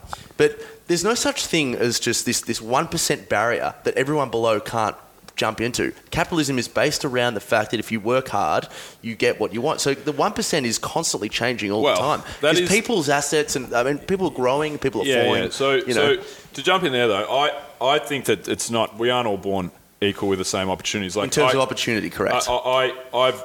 I that's a remember fact, it's not a belief. That, yeah, so I remember walking Everest Base Camp, and on the way back down, I'd seen would have been the 300th, you know, pre 14 year old kid carrying 100 kilos on his back, Mm. um, walking up, you know, with building material, Mm-hmm. rice, you know, whatever, up to the top of the foot of Everest Base Camp. These kids get born into that into the Sherpa lifestyle. They're born in Nepal. They're born on one side of the, the, the boundary, or they're born in a certain geographical area, Mm-hmm. and that's what they do for their entire life. You know, so I think working hard is great if you're in the ability to work hard and to move up in the world. These kids work as hard as, and they, they'll work that hard till they're 70 years old, Mm-hmm. 80 years old, till they can't anymore. You know, so they'll work as hard as anyone on the planet, and they won't, they won't move up in the world. Mm-hmm. But then and that's, different- and that's again, it's it's culture. It's not it's not the kids' fault. It's not. There is still global abundance, but again, it goes back to greed, the way we've set up our structure, societies, and But the reason that kid can get that work is because there's a first world person who has come there to climb a mountain. If nobody bothered to climb Everest, they would be subsistence farmers with nothing. Right? So, you know, it, it's, uh, you might look at it and just say, okay, um, this is a very tough life. But then you have to think about if there wasn't the influence of first world people coming in, right? Uh, would their life be better or would it be worse? Well, I, I- think I it would think- be. I think it would be the same. but they're not. They're not living a good life right now. With, yeah, but that's with the, from, with from the economy that comes in from the. That's what from you Nepal. think, though. No, no. Based on your about, life, No, no. I'm just talking about. think- they could be the happiest kid in the world. No, it that's depends right. on how you measure That's, happiness. that's right. But I'm not talking about happiness. I'm talking about Well, then working how do you? hard. but you're saying and- they don't live a good life. Uh, I'm saying they live a hard life. No matter how hard they work, they're not going to be able to. And they still live in abject poverty, basically. Like I know all these guys. I've got a team of Sherpa guys in Nepal, and they, Mm-hmm. They happy? and they live such hard, harrowing lives. If they were subsistence farmers, they wouldn't be probably much better off, but or much worse off. But they're not much better off now. Like if you look at how hard, they, and they could be very happy, but they're they're set for a very hard life. Okay, but I You know, think no matter how hard they I work. think a hard life is a good life. I actually believe that the harder you work, uh, the, the harder I've worked, and the more I've done in my life, the happier I am. And they could look at you the exact same way. Yeah, way. you're right. You're right, and that's You right. know? It's we don't really know, but there's. I've been into mines in Bolivia. I've been into La Paz is the highest capital city in the world. They have a mine called Poto- Potosi, I think it is Potosi Mines in, in Bolivia, and we did the tour of the mine. You go and blow up dynamite, whatever. But the main thing is you go into the mine and you see the conditions that these guys work in. These guys in the mines, they work. I don't know how many hours there are in a week, but they work 90 to 100 hours a week. Mm-hmm. They get one day off a month to spend with their family. They provide for their family. Every single one of them are five foot four with total hunchback, bent over. Their bodies are trash because the mines are only built for four foot and they're like five foot five. Yeah. Their bodies are, are humanly trash. Like, I think, and they work harder than, again, same example of working as hard as you can possibly work in your life. You can't work any harder than these guys. And they could be the happiest people on the planet, but I'm going to have a guess that they're not. Okay. That's what I'm going to. And I, I think you'd. You don't have to, but I think most people would agree with me. You know, so so they're working as hard as you can possibly work, and they're trying to get. If you could give them more money for the for, for working harder, they would take that money. They're, they're trying to provide for their family, and no matter how hard they work, to your point, they're not they're not going up in the in the in the ranks. They're not getting an easier life. They're not getting more money coming in. Okay. That's my point. Yeah, and that's a very fair point. And again, I, I'm literally just playing devil's advocate Yeah, yeah. for the benefit of us all expanding our knowledge. What my, my thing that I would say to that, right, is that by having that job, they are providing for their family. Ignorance is always bliss. No, no one knows. We, we, don't- we don't know. Um, we have life. We, I believe that we all three of us have good lives. We're all happy people. We're all joking, laughing, making dick, dick jokes and things. um, You got any dick jokes, Geraint? yeah, yeah, yeah, yeah. From an astrophysical sense.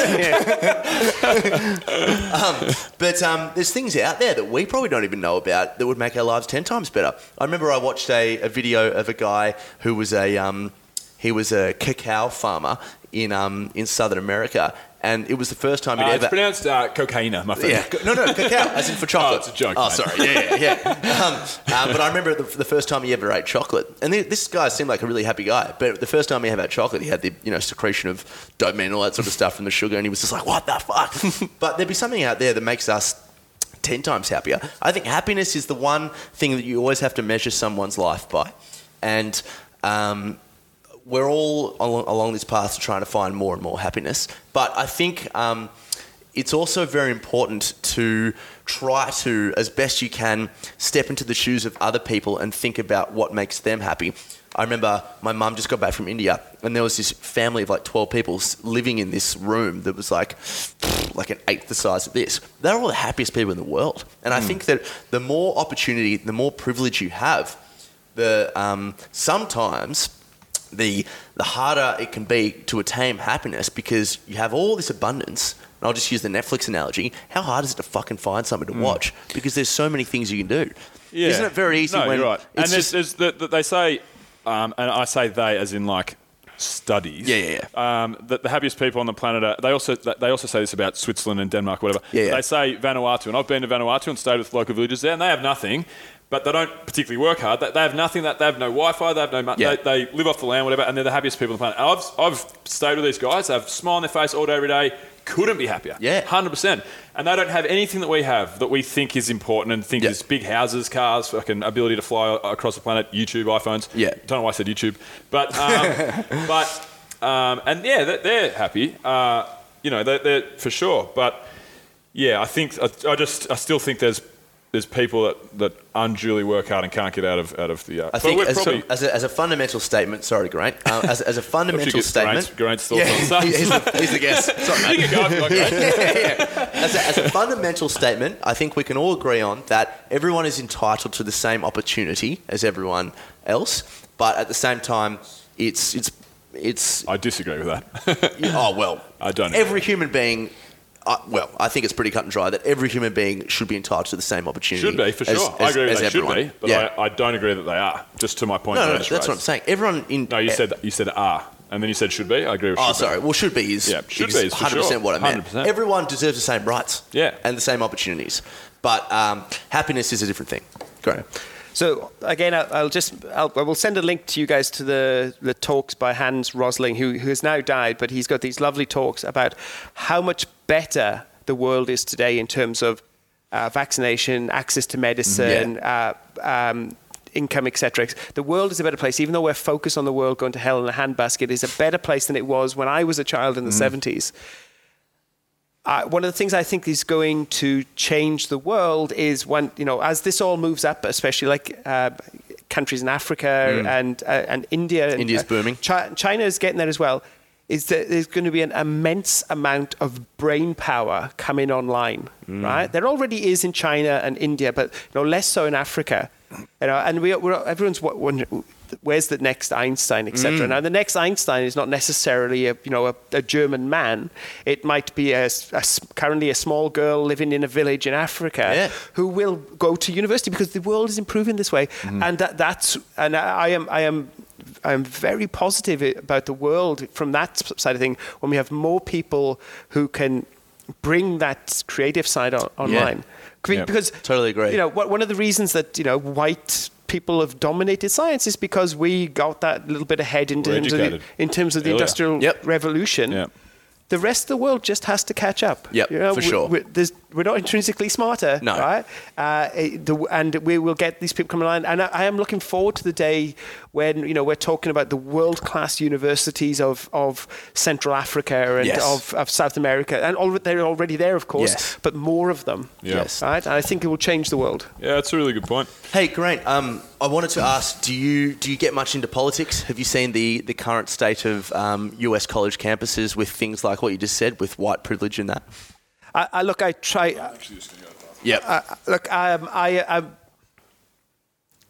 the one aspect of the world that disheartens me at the moment is politics. Yeah. I think I'm not happy about politics in Australia. I'm not happy about politics in the UK, where I'm from. yep. Uh, c- could I be happy about politics in the US? I mean, I, it's, I, I, I find that one one aspect of the world which is uh, very frustrating. The the question about universities in the, in the US uh, and this notion of white privilege, etc., is an absolute minefield because it's not simply a question about the universities. It's a question of the universities and the history that that country has. Yeah. Right? And I'm not saying that Britain is being any better because it's got a long colonial history, which a lot of it is very dark, etc. But it, you can't take a university and talk about the politics going on on a university campus without taking into account uh, and the context of the history of what brought um, that that university into being and the people at that university. I think um, the reason why I asked was because you, the, the statement you said before was um, it's not the fact that white people are smart or anything, it's the fact that we were just allowed um, better access or, so- Yeah, or, or yeah. better, um, a greater opportunity, and then we advance it, and it's time for everyone else to come up with. Yeah. I think there's a there's a there's a um, a general leftist progressive movement of people that would probably disagree on that statement. Um, specifically from what I've seen in, in on the US college campus front, but um, a lot of people that would probably say it's actually that um, you know white people should should maybe check their privilege and come back down. To, to give everybody else access, and um, that's why I wanted to open the floor up there. Uh, I mean, I mean what, what, what do you mean by uh, check their privilege? What do you want them to do? Well, that I mean, this is, this is why I, I mean I agree with you. I, I mean, we spoke about economics before, and we spoke about how capitalism. Again, there's a lot of things wrong with it, but the economic structure of capitalism is designed to is designed for incentive, and it's designed to reward those that work hard. Right? Yeah. opportunities. There are different um, races and different groups and societies that have different sorts of opportunities. Um, you know, and for sure, I mean, white people, as we just spoke about, um, they have probably, um, generally speaking, have been given greater opportunity um, than others.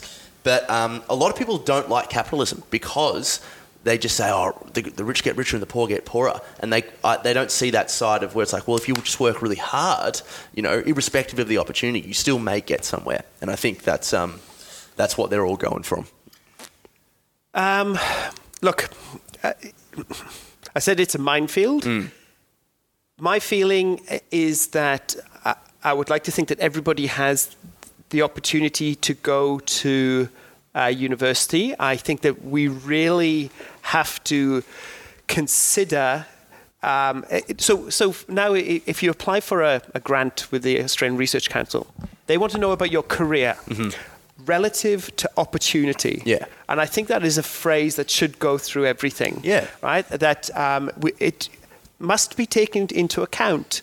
Uh, your your background at some level that you know I d- did not uh, and so relative to opportunity in the ARC grant means you know do you have periods where you couldn't do research because you were ill or because you had a uh, had a baby uh, or or other reasons that you took time out to, to explain um, why your your CV is not as shiny as this as this bloke who had never had a hiccup in his life, right?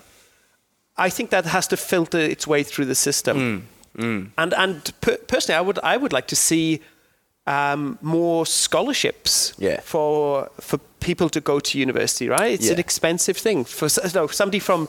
Um, out in the sticks to come to the University of Sydney, it's not a cheap thing to do. I would sure. love to see more scholarships.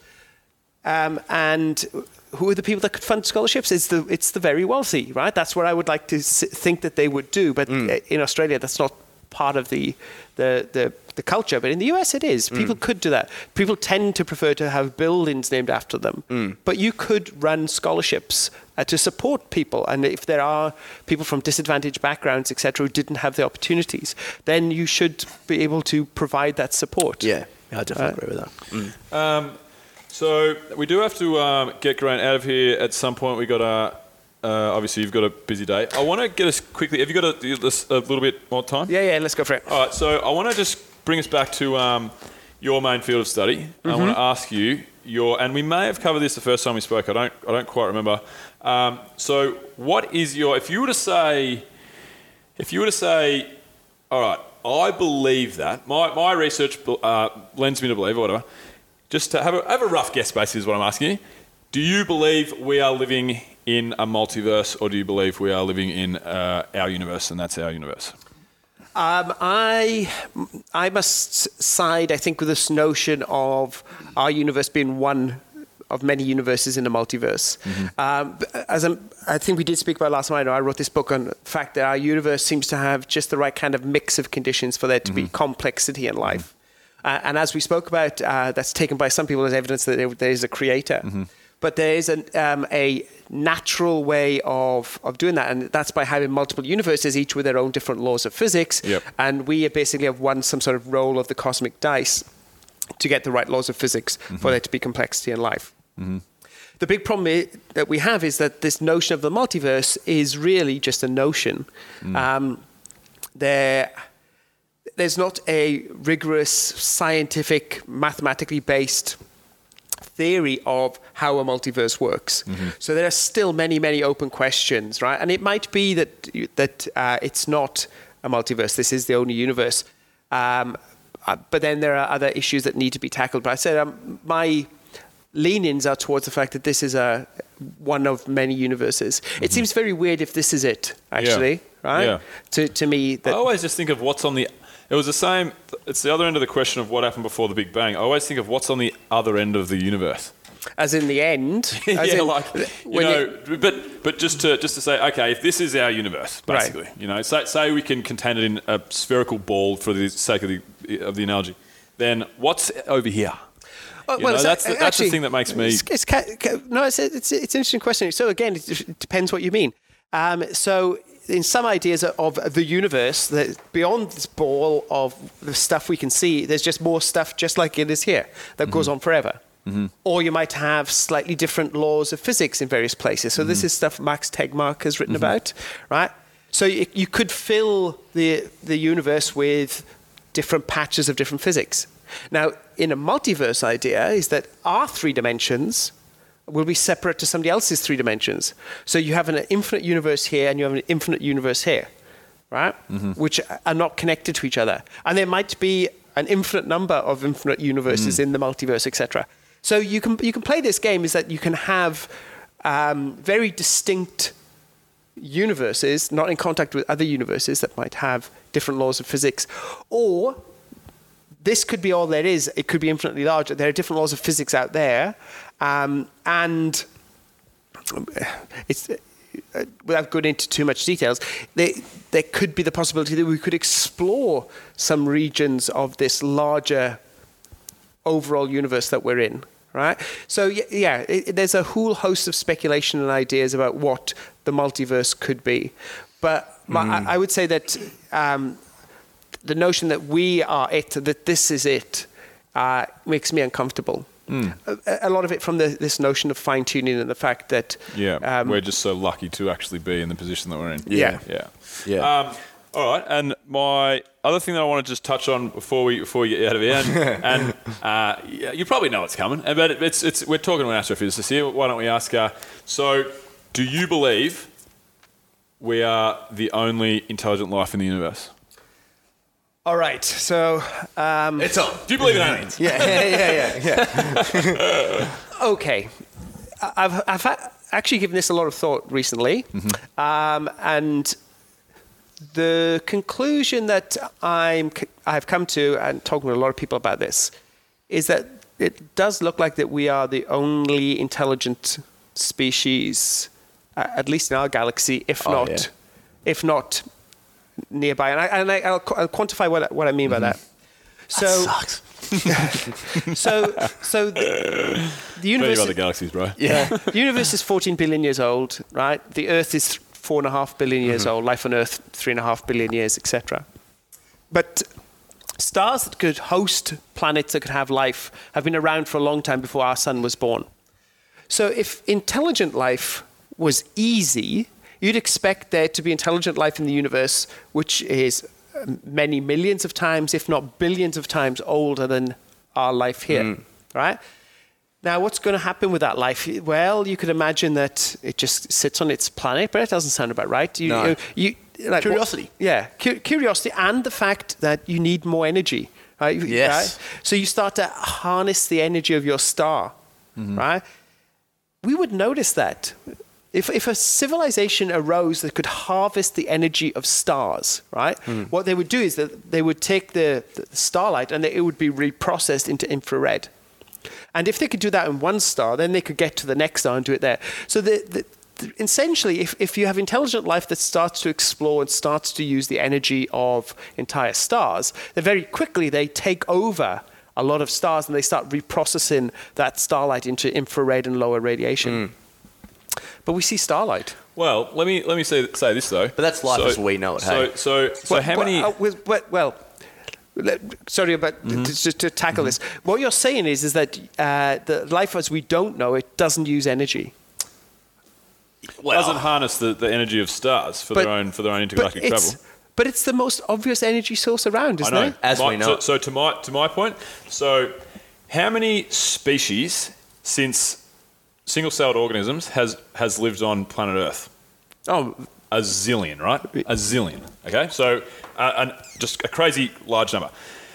As far as we're able to, you know, uh, understand, we're probably the only one species that's been able to think about or say, you know, or Ask. theorize, theorize about harnessing the the power of, of a star. And I mean, intelligent as in us sitting here speaking, traveling the, the, the cosmos, whatever. Consciousness. Yeah, yeah. So, all right. Um, so, are you saying that there may be, say, for example, dinosaurs, right?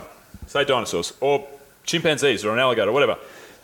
They're not going to be, you know, traveling through space. They're not going to be harnessing the power of stars, going into other galaxies, and reaching out to us, sending radio Yeah. waves, whatever.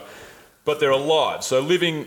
Well, you said sentient- intelligent life. I know, I Did you I know, I did. But it depends on what you call intelligence again. Okay, like, sure. is an intelligence a sentient being that goes Conscious and lives, beings. lives in families and whatever? Like, the, Okay. so, yeah, so it's kind of again, what are you Sure, defining? yeah, yeah, yeah. But my definition was kind of like outside of like single-celled organisms and Yep. sludge. Yeah, yeah, uh, is there anything? Yeah. Do you still believe so that that would be the case? That there'd be no dinosaurs kicking around anywhere? Dinosaur aliens? so, so let, let, let's think about what we're saying here, right?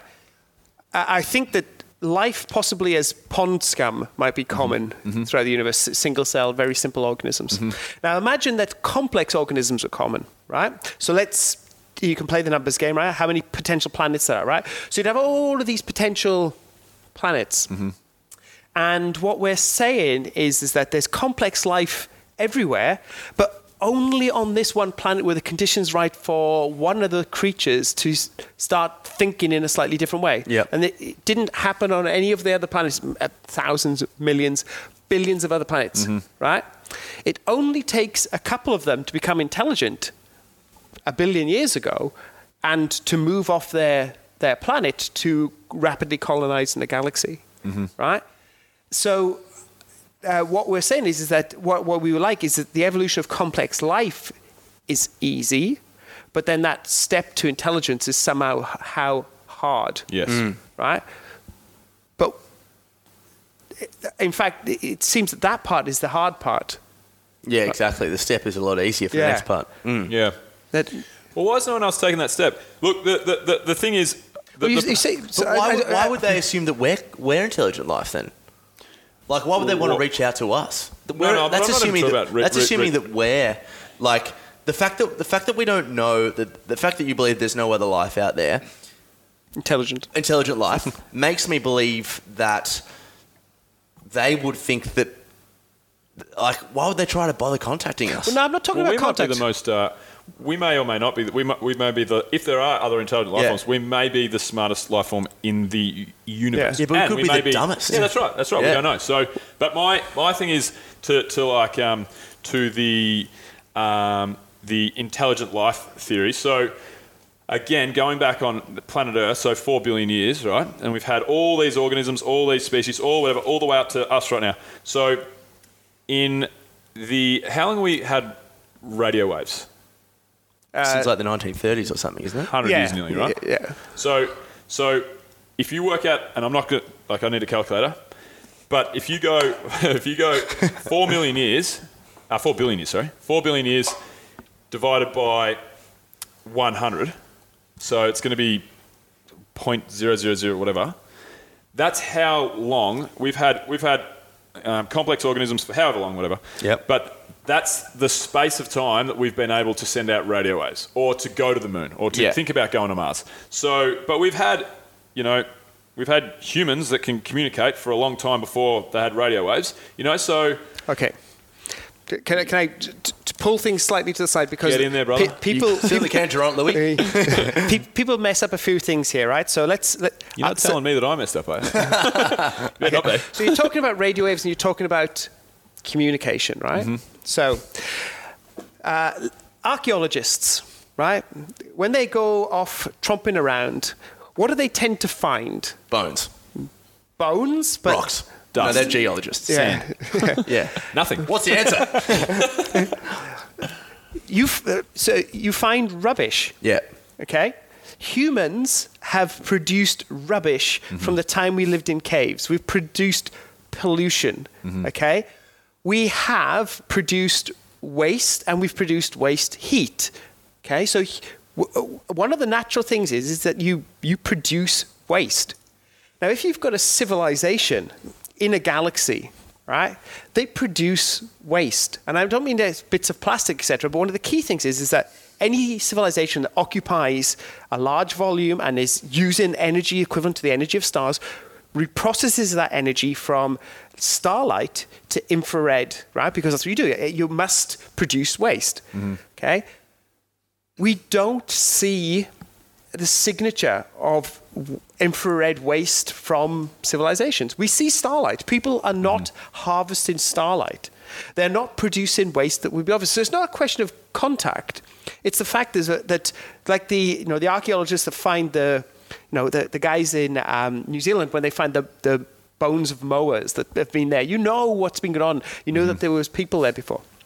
When we look out into the universe, we don't see evidence of this waste heat product that would be produced by a civilization that and um, a big civilization would have to harness a huge amount of energy and that's that's the signature that's missing so, So- so it's not the fact that we're looking for their i love lucy Yes. Right it's that they, we don't see the waste they produce Yeah, and and just to, just so I'm understanding what you're saying. So, say for example, you took humans out of the equation on Earth, and you just had every other living organism. Would they produce the same waste product that you would see if you're looking at the elements on Earth from a telescope from another from another planet? You actually you could work out that there's life on Earth because the uh, the atmosphere is is a non-equilibrium, right? Yep. It- we should have a carbon dioxide atmosphere like Mars or or Venus. We're non-equilibrium because there's there's life going on on Earth. You could you could work out the um, you could see the the waste. The su- sunlight is being reprocessed Yeah. into infrared, right? But it's actually because the way trees work, it's actually capturing. Trees capture that uh, energy, right? Which is then released when it, the trees are burnt or break down, etc. Yeah. So we can see that there's that processing going on. But it would be even more extreme if you were um, trying to develop a method to capture lots of starlight.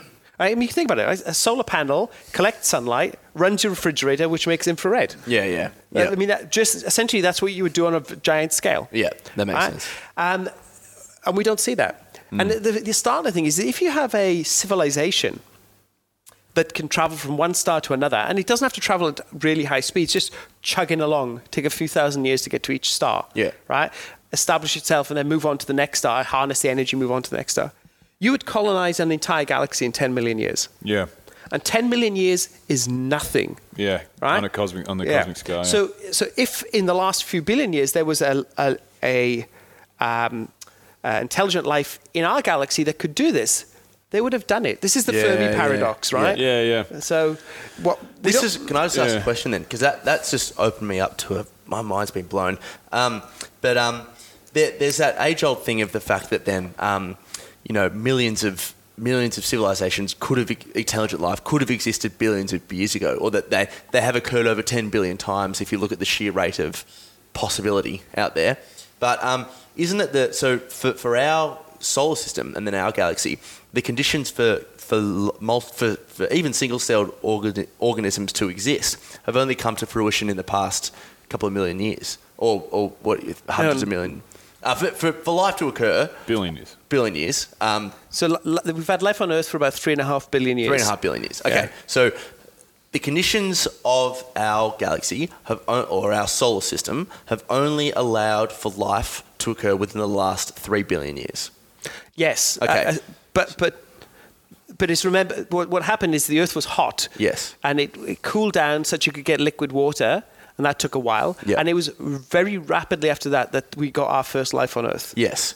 Does that remain constant for the rest of the universe, or is it just our Earth? Nobody knows. Nobody knows. Nobody knows. So then it could just be the fact that there are millions and millions of humans out there that each can't connect to each other. Like, can we see that far? But but uh, one thing I can tell you is that if there are other Earths out there, they're not going to be the same age as this planet. Mm. Uh, they, they could be a billion years older or a billion years younger. Mm. And it's the ones which are a billion years older are the ones that, that are interesting because if if the process of life played out the same. Very linear. Yeah, played out the same way there as it is here. That means that the, the intelligent life on that planet has got a billion year head start on us. Yeah. Yeah. And So it they only could takes have- they- 10 million they could have to- to- become to- extinct. But but but but to go But we're the only living. Yeah, that's another thing. things that, now. You know, is, is Yeah. yeah. But but the the thing with the Fermi paradox, and you talk about the fact that if there was something that was intelligent life, they wanted to get off the planet, colonize another place, ten million years. Again, I go back to the, the, the thought of like, there's been a zillion, a zil- so you know, if we're talking about life, we have, as far as we know, because we're the only planet that we know of life, we know that there's been a zillion species. Yep. And only one in a zillion have ever thought about colonizing another planet. Yep. You know, so there could be a zillion planets with a zillion species on each planet, but we're just the one in a zillion that actually have thought about colonizing another planet. So, so you know what I mean? So, So, so intelligent life could be rare, right? Yeah. Truly intelligent life could be rare. And I think that's what it's pointing towards. It's tele- intelligent life is rare. I, and I actually think that that means that complex life is rare.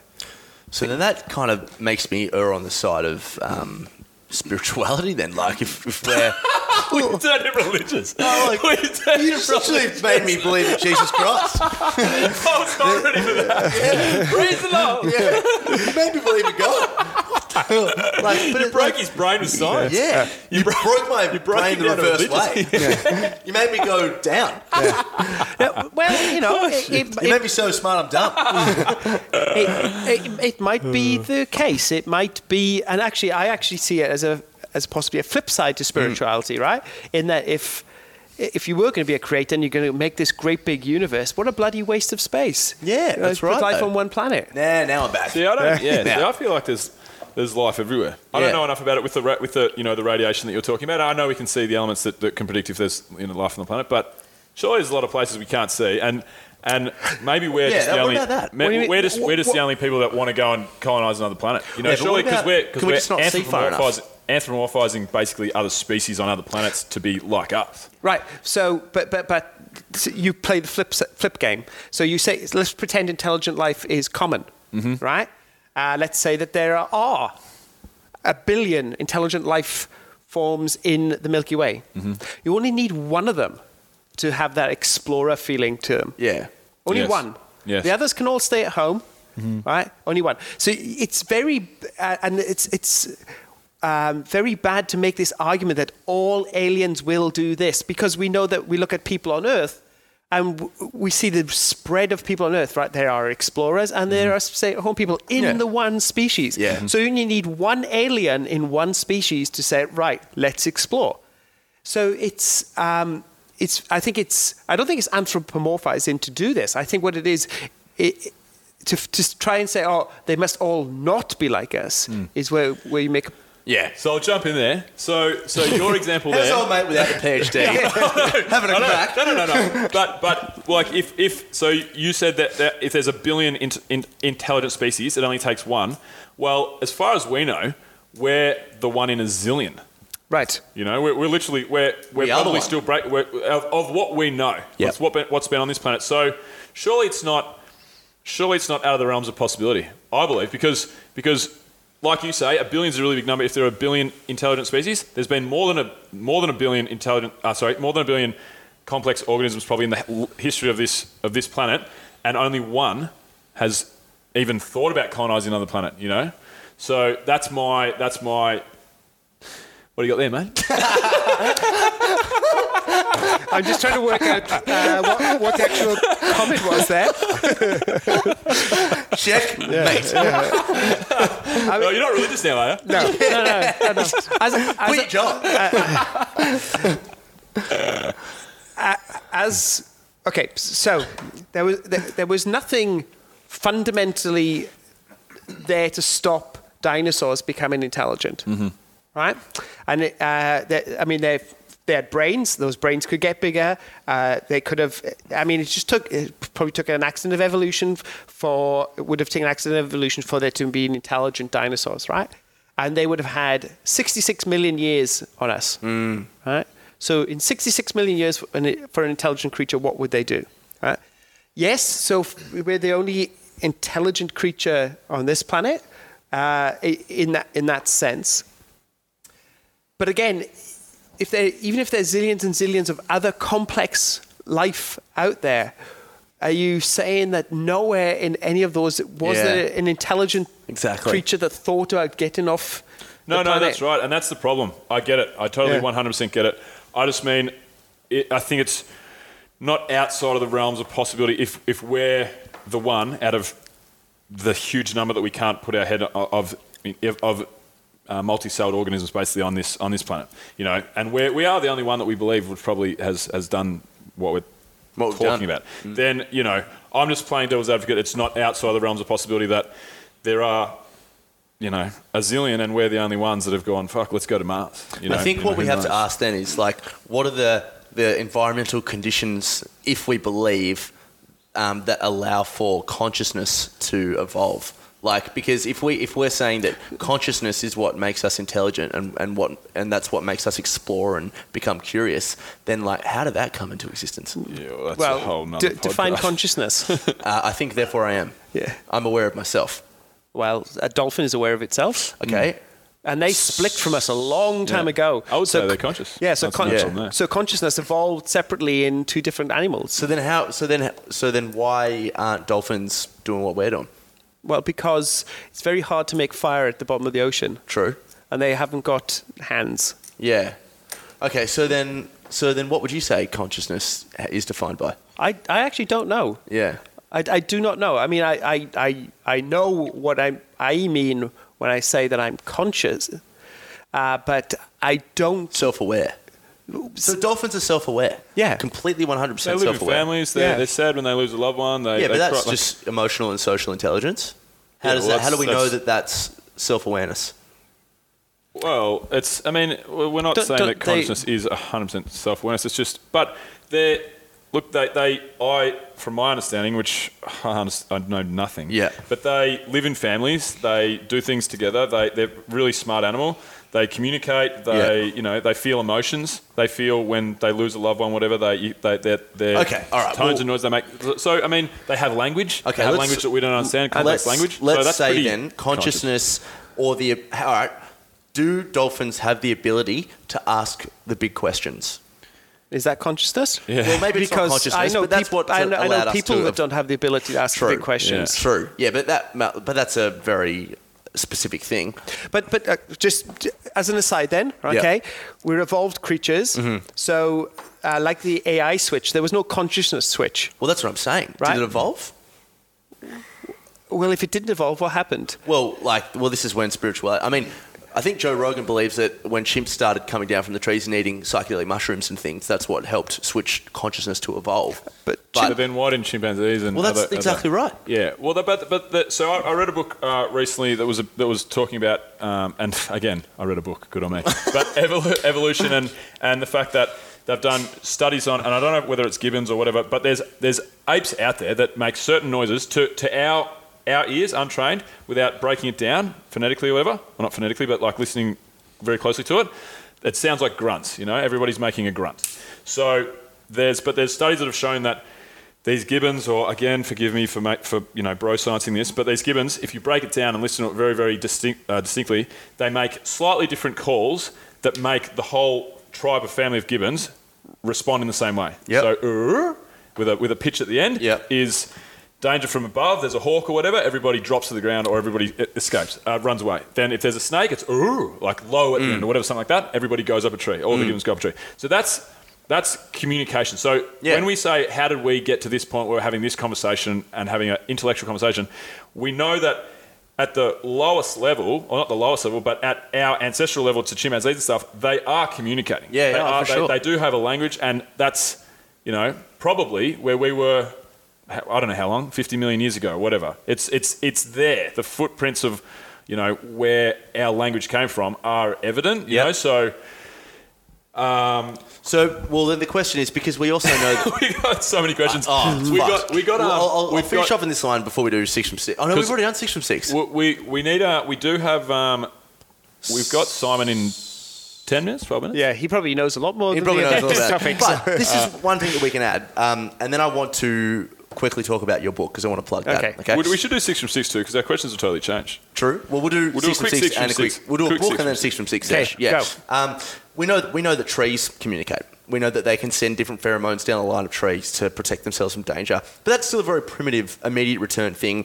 Help, escape. Like what you just said is just help, escape, Mm. escape. We're all communi- Like communication, I wouldn't say is a clear example of intelligence. Okay, at least on the at least on what I'm saying. Mm-hmm. But if we're looking at if we're looking at how how do we communicate with extraterrestrial intelligent life form because trees don't fucking go, want to build spaceships to go off the planet and things then you know are we the only species on this planet That- that- that's that- conscious. well i don't even know Are like, chimps? I mean, I think this is the thing. You, you, You have s- to define you- You say, you Yeah. know, do you believe in God? And you suddenly realize that that's a big Yeah. question. Yeah. Same as consciousness. What is consciousness? It's a big question. Is it communication? Is it thought? Is it problem solving? feeling, emotion? right? I mean, chimps definitely solve problems, but so do crows. Yeah. Right. Yeah. I mean, there, there are there, there is a, an amorphous blob here called Yeah. consciousness. And again, I am not an expert. and You really should talk to somebody who is an expert in the brain. Um, but I, I don't think it's a single, well-defined concept. Um, so I'm sure there are aspects of consciousness in all kinds of animals, mm, mm. of what we call consciousness. yeah that's mm. right. So then so then okay based on all of the other ones do, would you say that we are the most advanced of all these conscious beings?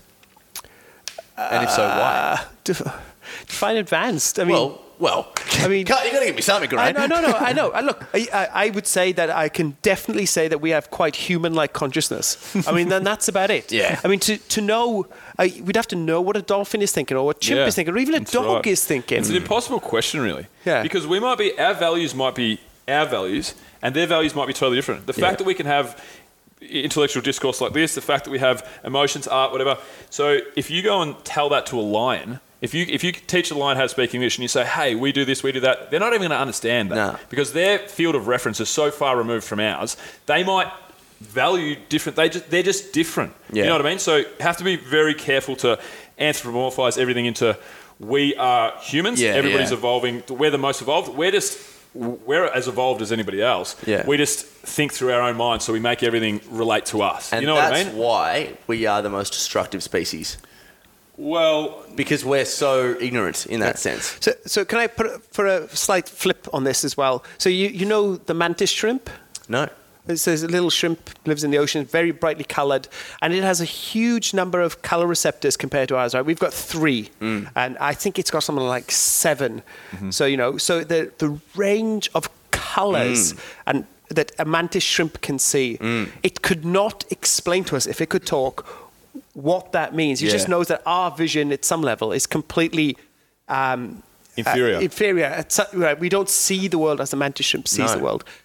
I think it's similar with brains. We, uh, we were talking about how animals are thinking and how they're deciding Yeah. to do things. They, they're just different. Yeah. Yeah. And we, we're sitting here and we, we have our human consciousness. And I think it's wrong for us to think that ours is somehow a pinnacle. Yeah. And other animals should be trying to be like us because we don't know what goes on in their brains. Yeah, Yeah. and that's what I mean. So we're the most destructive because we're eating them, and they're we're like we're like taking forests away at the rate of like one football field a second and things. And But it's I like, think that's just because, and this is another. This goes back to again the agricultural revolution and the fact that our species has gotten out of control and we're not part of the ecosystem. Yeah, but you know, no. because um, Christopher Ryan uses a good analogy. His next book is called "Evolved to Death," and he uses the analogy of um, what uh, is it? Um, grasshopper becomes a locust, right?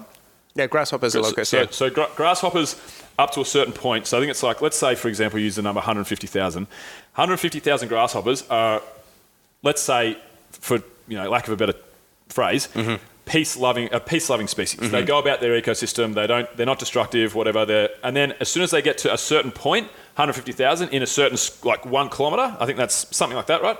Once they get to that point, they turn into a different species. They turn into a species that's Yeah. there's too many of them. and They turn into locusts, and they it's a plague. They they rip it. Yeah, tear everything apart in as as far as I can see. And that I think is going back to the agricultural revolution. Is it right or wrong, or did it fuck us kind of thing? That's the big one of the big questions. Like because now it's like a snowball. We're out of control. We can't uh, you know bring back. Mm. And and that just might be. It might not be because we're conscious, because we were conscious before the agricultural revolution, and we Mm. weren't destructive like the way we were. I mean, over hunting and stuff. They still the jury's out on whether that was our doing, killing off a lot of species, and, and it's probably yes, it was, but we weren't doing what we're doing to the planet now. Yeah. And that's because one, well, you, you could argue that's because one little fork in the road where agriculture became, uh, came out, came out, fuck. A- agriculture was, Of the closet. yeah, ag- agriculture Agriculture. agriculture started, and then since then it's been you know population huge spike, everything's Yeah. gone out of control, and that's only because of, of that. So because we're conscious, I don't think it has anything to do with that. Mm-hmm. Um, however, we are conscious. We are what what you said the most destructive, but I think that's just a, a bad set of scenarios, an unlucky set of scenarios that led us to where we are now, where, where we are destroying the planet to a degree. You know. Yeah, yeah, that make, makes sense. Um, we have to Uh, get. no, you're, about, you're about to say you're conscious of the time. Yeah, yeah, yeah, true. Yeah. Well, I'm humanly conscious of the time. Yeah, yeah. wonder if my cat knows what the time it is. Um, so, He doesn't have a cat. do we just do a quick six from six? Yeah, just quickly, um, plug your book. Tell us what's about. Um, Don't we normally do this after six from six? Yes, we do. Don't do that. Bill. Um, okay, so and we're gonna have to do them pretty pretty quick fire here, Grant. But let's go with it. So, favorite travel destination, place you've been, top of the bucket list. No, no, top of your um, recommendations to anyone. Favorite Oh. place on the planet. Um, I like so many places. Um, look, I love London, but I'm going to say uh, the Pacific Northwest. I lived there for a couple of years, and I love the wilderness, and I love Seattle. Beautiful. Oh, very nice. Nice one. Uh, next question: dream destination, somewhere that you haven't been, top of the bucket list. Uh, Cambodia, Cambodia and Vietnam. I haven't done Yeah, Southeast cool. Asia. We're doing Vietnam with AdventureFit in uh, September, I believe. You want me to Yeah. slide you in a spot there, mate? I'm teaching. You can teach us. So, yeah, yes. Yeah, so, uh, my final question: Any book you like to recommend? Anyone can be a novel, can be, um, uh, can be, Astrophysics. yeah, can be. You know, self-written. Uh, no, I w- I won't recommend my uh, give my own book for recommendations. Oh, again, there is just so many. But if anyone's got an interest in physics, they should read the Feynman Lectures in Physics. I mean, look, it's a bit of a textbook, but Feynman had definitely had a particular way of seeing the way the world worked. It's very good. Beautiful. Tommy, you're up. Spare time. What do you do? I don't have any spare time. What do you like to do Uh, when you, you when you're not working? Apart from spend time with the family. I, I I actually like to walk and run while listening to podcasts. Oh, Cool. Very Adventure good. Radio, no Yeah. doubt. Very, very good. It's up there. Yeah. Definitely the best Am I up podcast there? in the world. I've never heard of it. The Virgin Shit Radio. uh, big inspiration. Big inspiration. Yes, someone you look up to. I'm going to guess in my head who it is. Um, ooh, inspirations. Inspirations are tough ones. Um, inspirations for why I'm doing what I'm doing. Well, yeah, it can be, but someone you just admire, someone you look up to, someone you look up to, someone you used to look up to. Well, look, I, I, Trying to get him to say Carl Sagan, Yeah. aren't you? no, I, I, I'm, I'm not. Someone who might have been around, uh, very famous in the in the 90s. Yeah. You may or may not have looked up to. So one, one of the first scientists I, I knew about was Einstein because we share a birthday. Oh, really? Yeah, 14th, Ah. 14th of March. He was Wow. born 90 years before I was. Yeah. That's awesome. Right. Yeah. So I, I share a birthday with Vulcan the Gladiator. So shout out to Vulcan. Happy birthday for today. It's my birthday today, by the way, great. oh, happy Happy birthday. birthday to me. Yeah, thanks, mate. I share a birthday with Lady Gaga. That's good. Yeah, Yeah. same thing. uh, Albert Einstein. Okay, and then um, three people, dead or alive, to dinner. You were having a dinner, right? Who would they be and why? Um, okay, three people. Uh, Douglas Adams, because I, I loved his creativity Mm-hmm. and uh, I was always a big fan of his. Um, For the people that don't know, Douglas Adams is Hitchhiker's Guide to the Galaxy yes. author. And Last Chance to See. Last chance to see. Yeah. Uh, and Dirk Gently, who's on Netflix. Mm-hmm. Do Uh, it gently. Do it gently. No, no, Good Dirk- name. He sure wasn't on, uh, sure wasn't on Red Shoe. Gently's a bit. Uh, Dirk, Jesus. What are you looking up, mate? Pornhub.com forward slash Grant Lewis. Um, oh, it's a very hard one to answer. It is I mean, tough. yeah. Um, uh, look, uh, Einstein and and Feynman. Why not? I mean, look, there's so many people, and Yeah, there's many scientists that you could talk so many things about. So but Doesn't I'll have go to be with a scientist. I know, I know, but um, there are there are other people like names you hear in in, other fields, historians and econo- uh, Hmm. economists, etc. but I think possibly the list is too long. It's tough. Yeah. It's tough. Be a big dinner. Yeah. hey, uh, great. Tell us about your book in this short time we have. Okay, uh, so book is called A Fortunate Universe: Life in a Finely Tuned Cosmos uh, by myself and Luke Barnes. Uh, it's a book on the science behind the fact that the laws of physics that govern our universe uh, appear to be very fine tuned. If the universe was born in a slightly different fashion, we wouldn't have the conditions for complexity and life in the universe. So, That's awesome. Is, is it something to the similar analogy of uh, a, uh, you know, the analogy of the puddle of water in the crack in the ground? it, it's yeah, uh, Yeah. which comes from Douglas Adams. Yes, that's right. Yeah, so so it is along those lines. Um, that's the anthropic re- reasoning that we, sh- you know, you have to find yourself in a universe that can support you. The question is why, you know, why is there a crack in the ground in the first place, right? Oh, yeah. Without the crack, you wouldn't have the puddle. True. Right. So it's it's that kind of question of why we have the universe that we we do. The one where we could be sitting in this, uh, uh, sitting here asking these kind of questions. I love it. Cool. Well, round two, that was fascinating. Yeah, It was so good. We'll get you for round three as Thanks well. so much, Yeah. Grant. we'll be, a bit- we'll a be more conscious by that stage.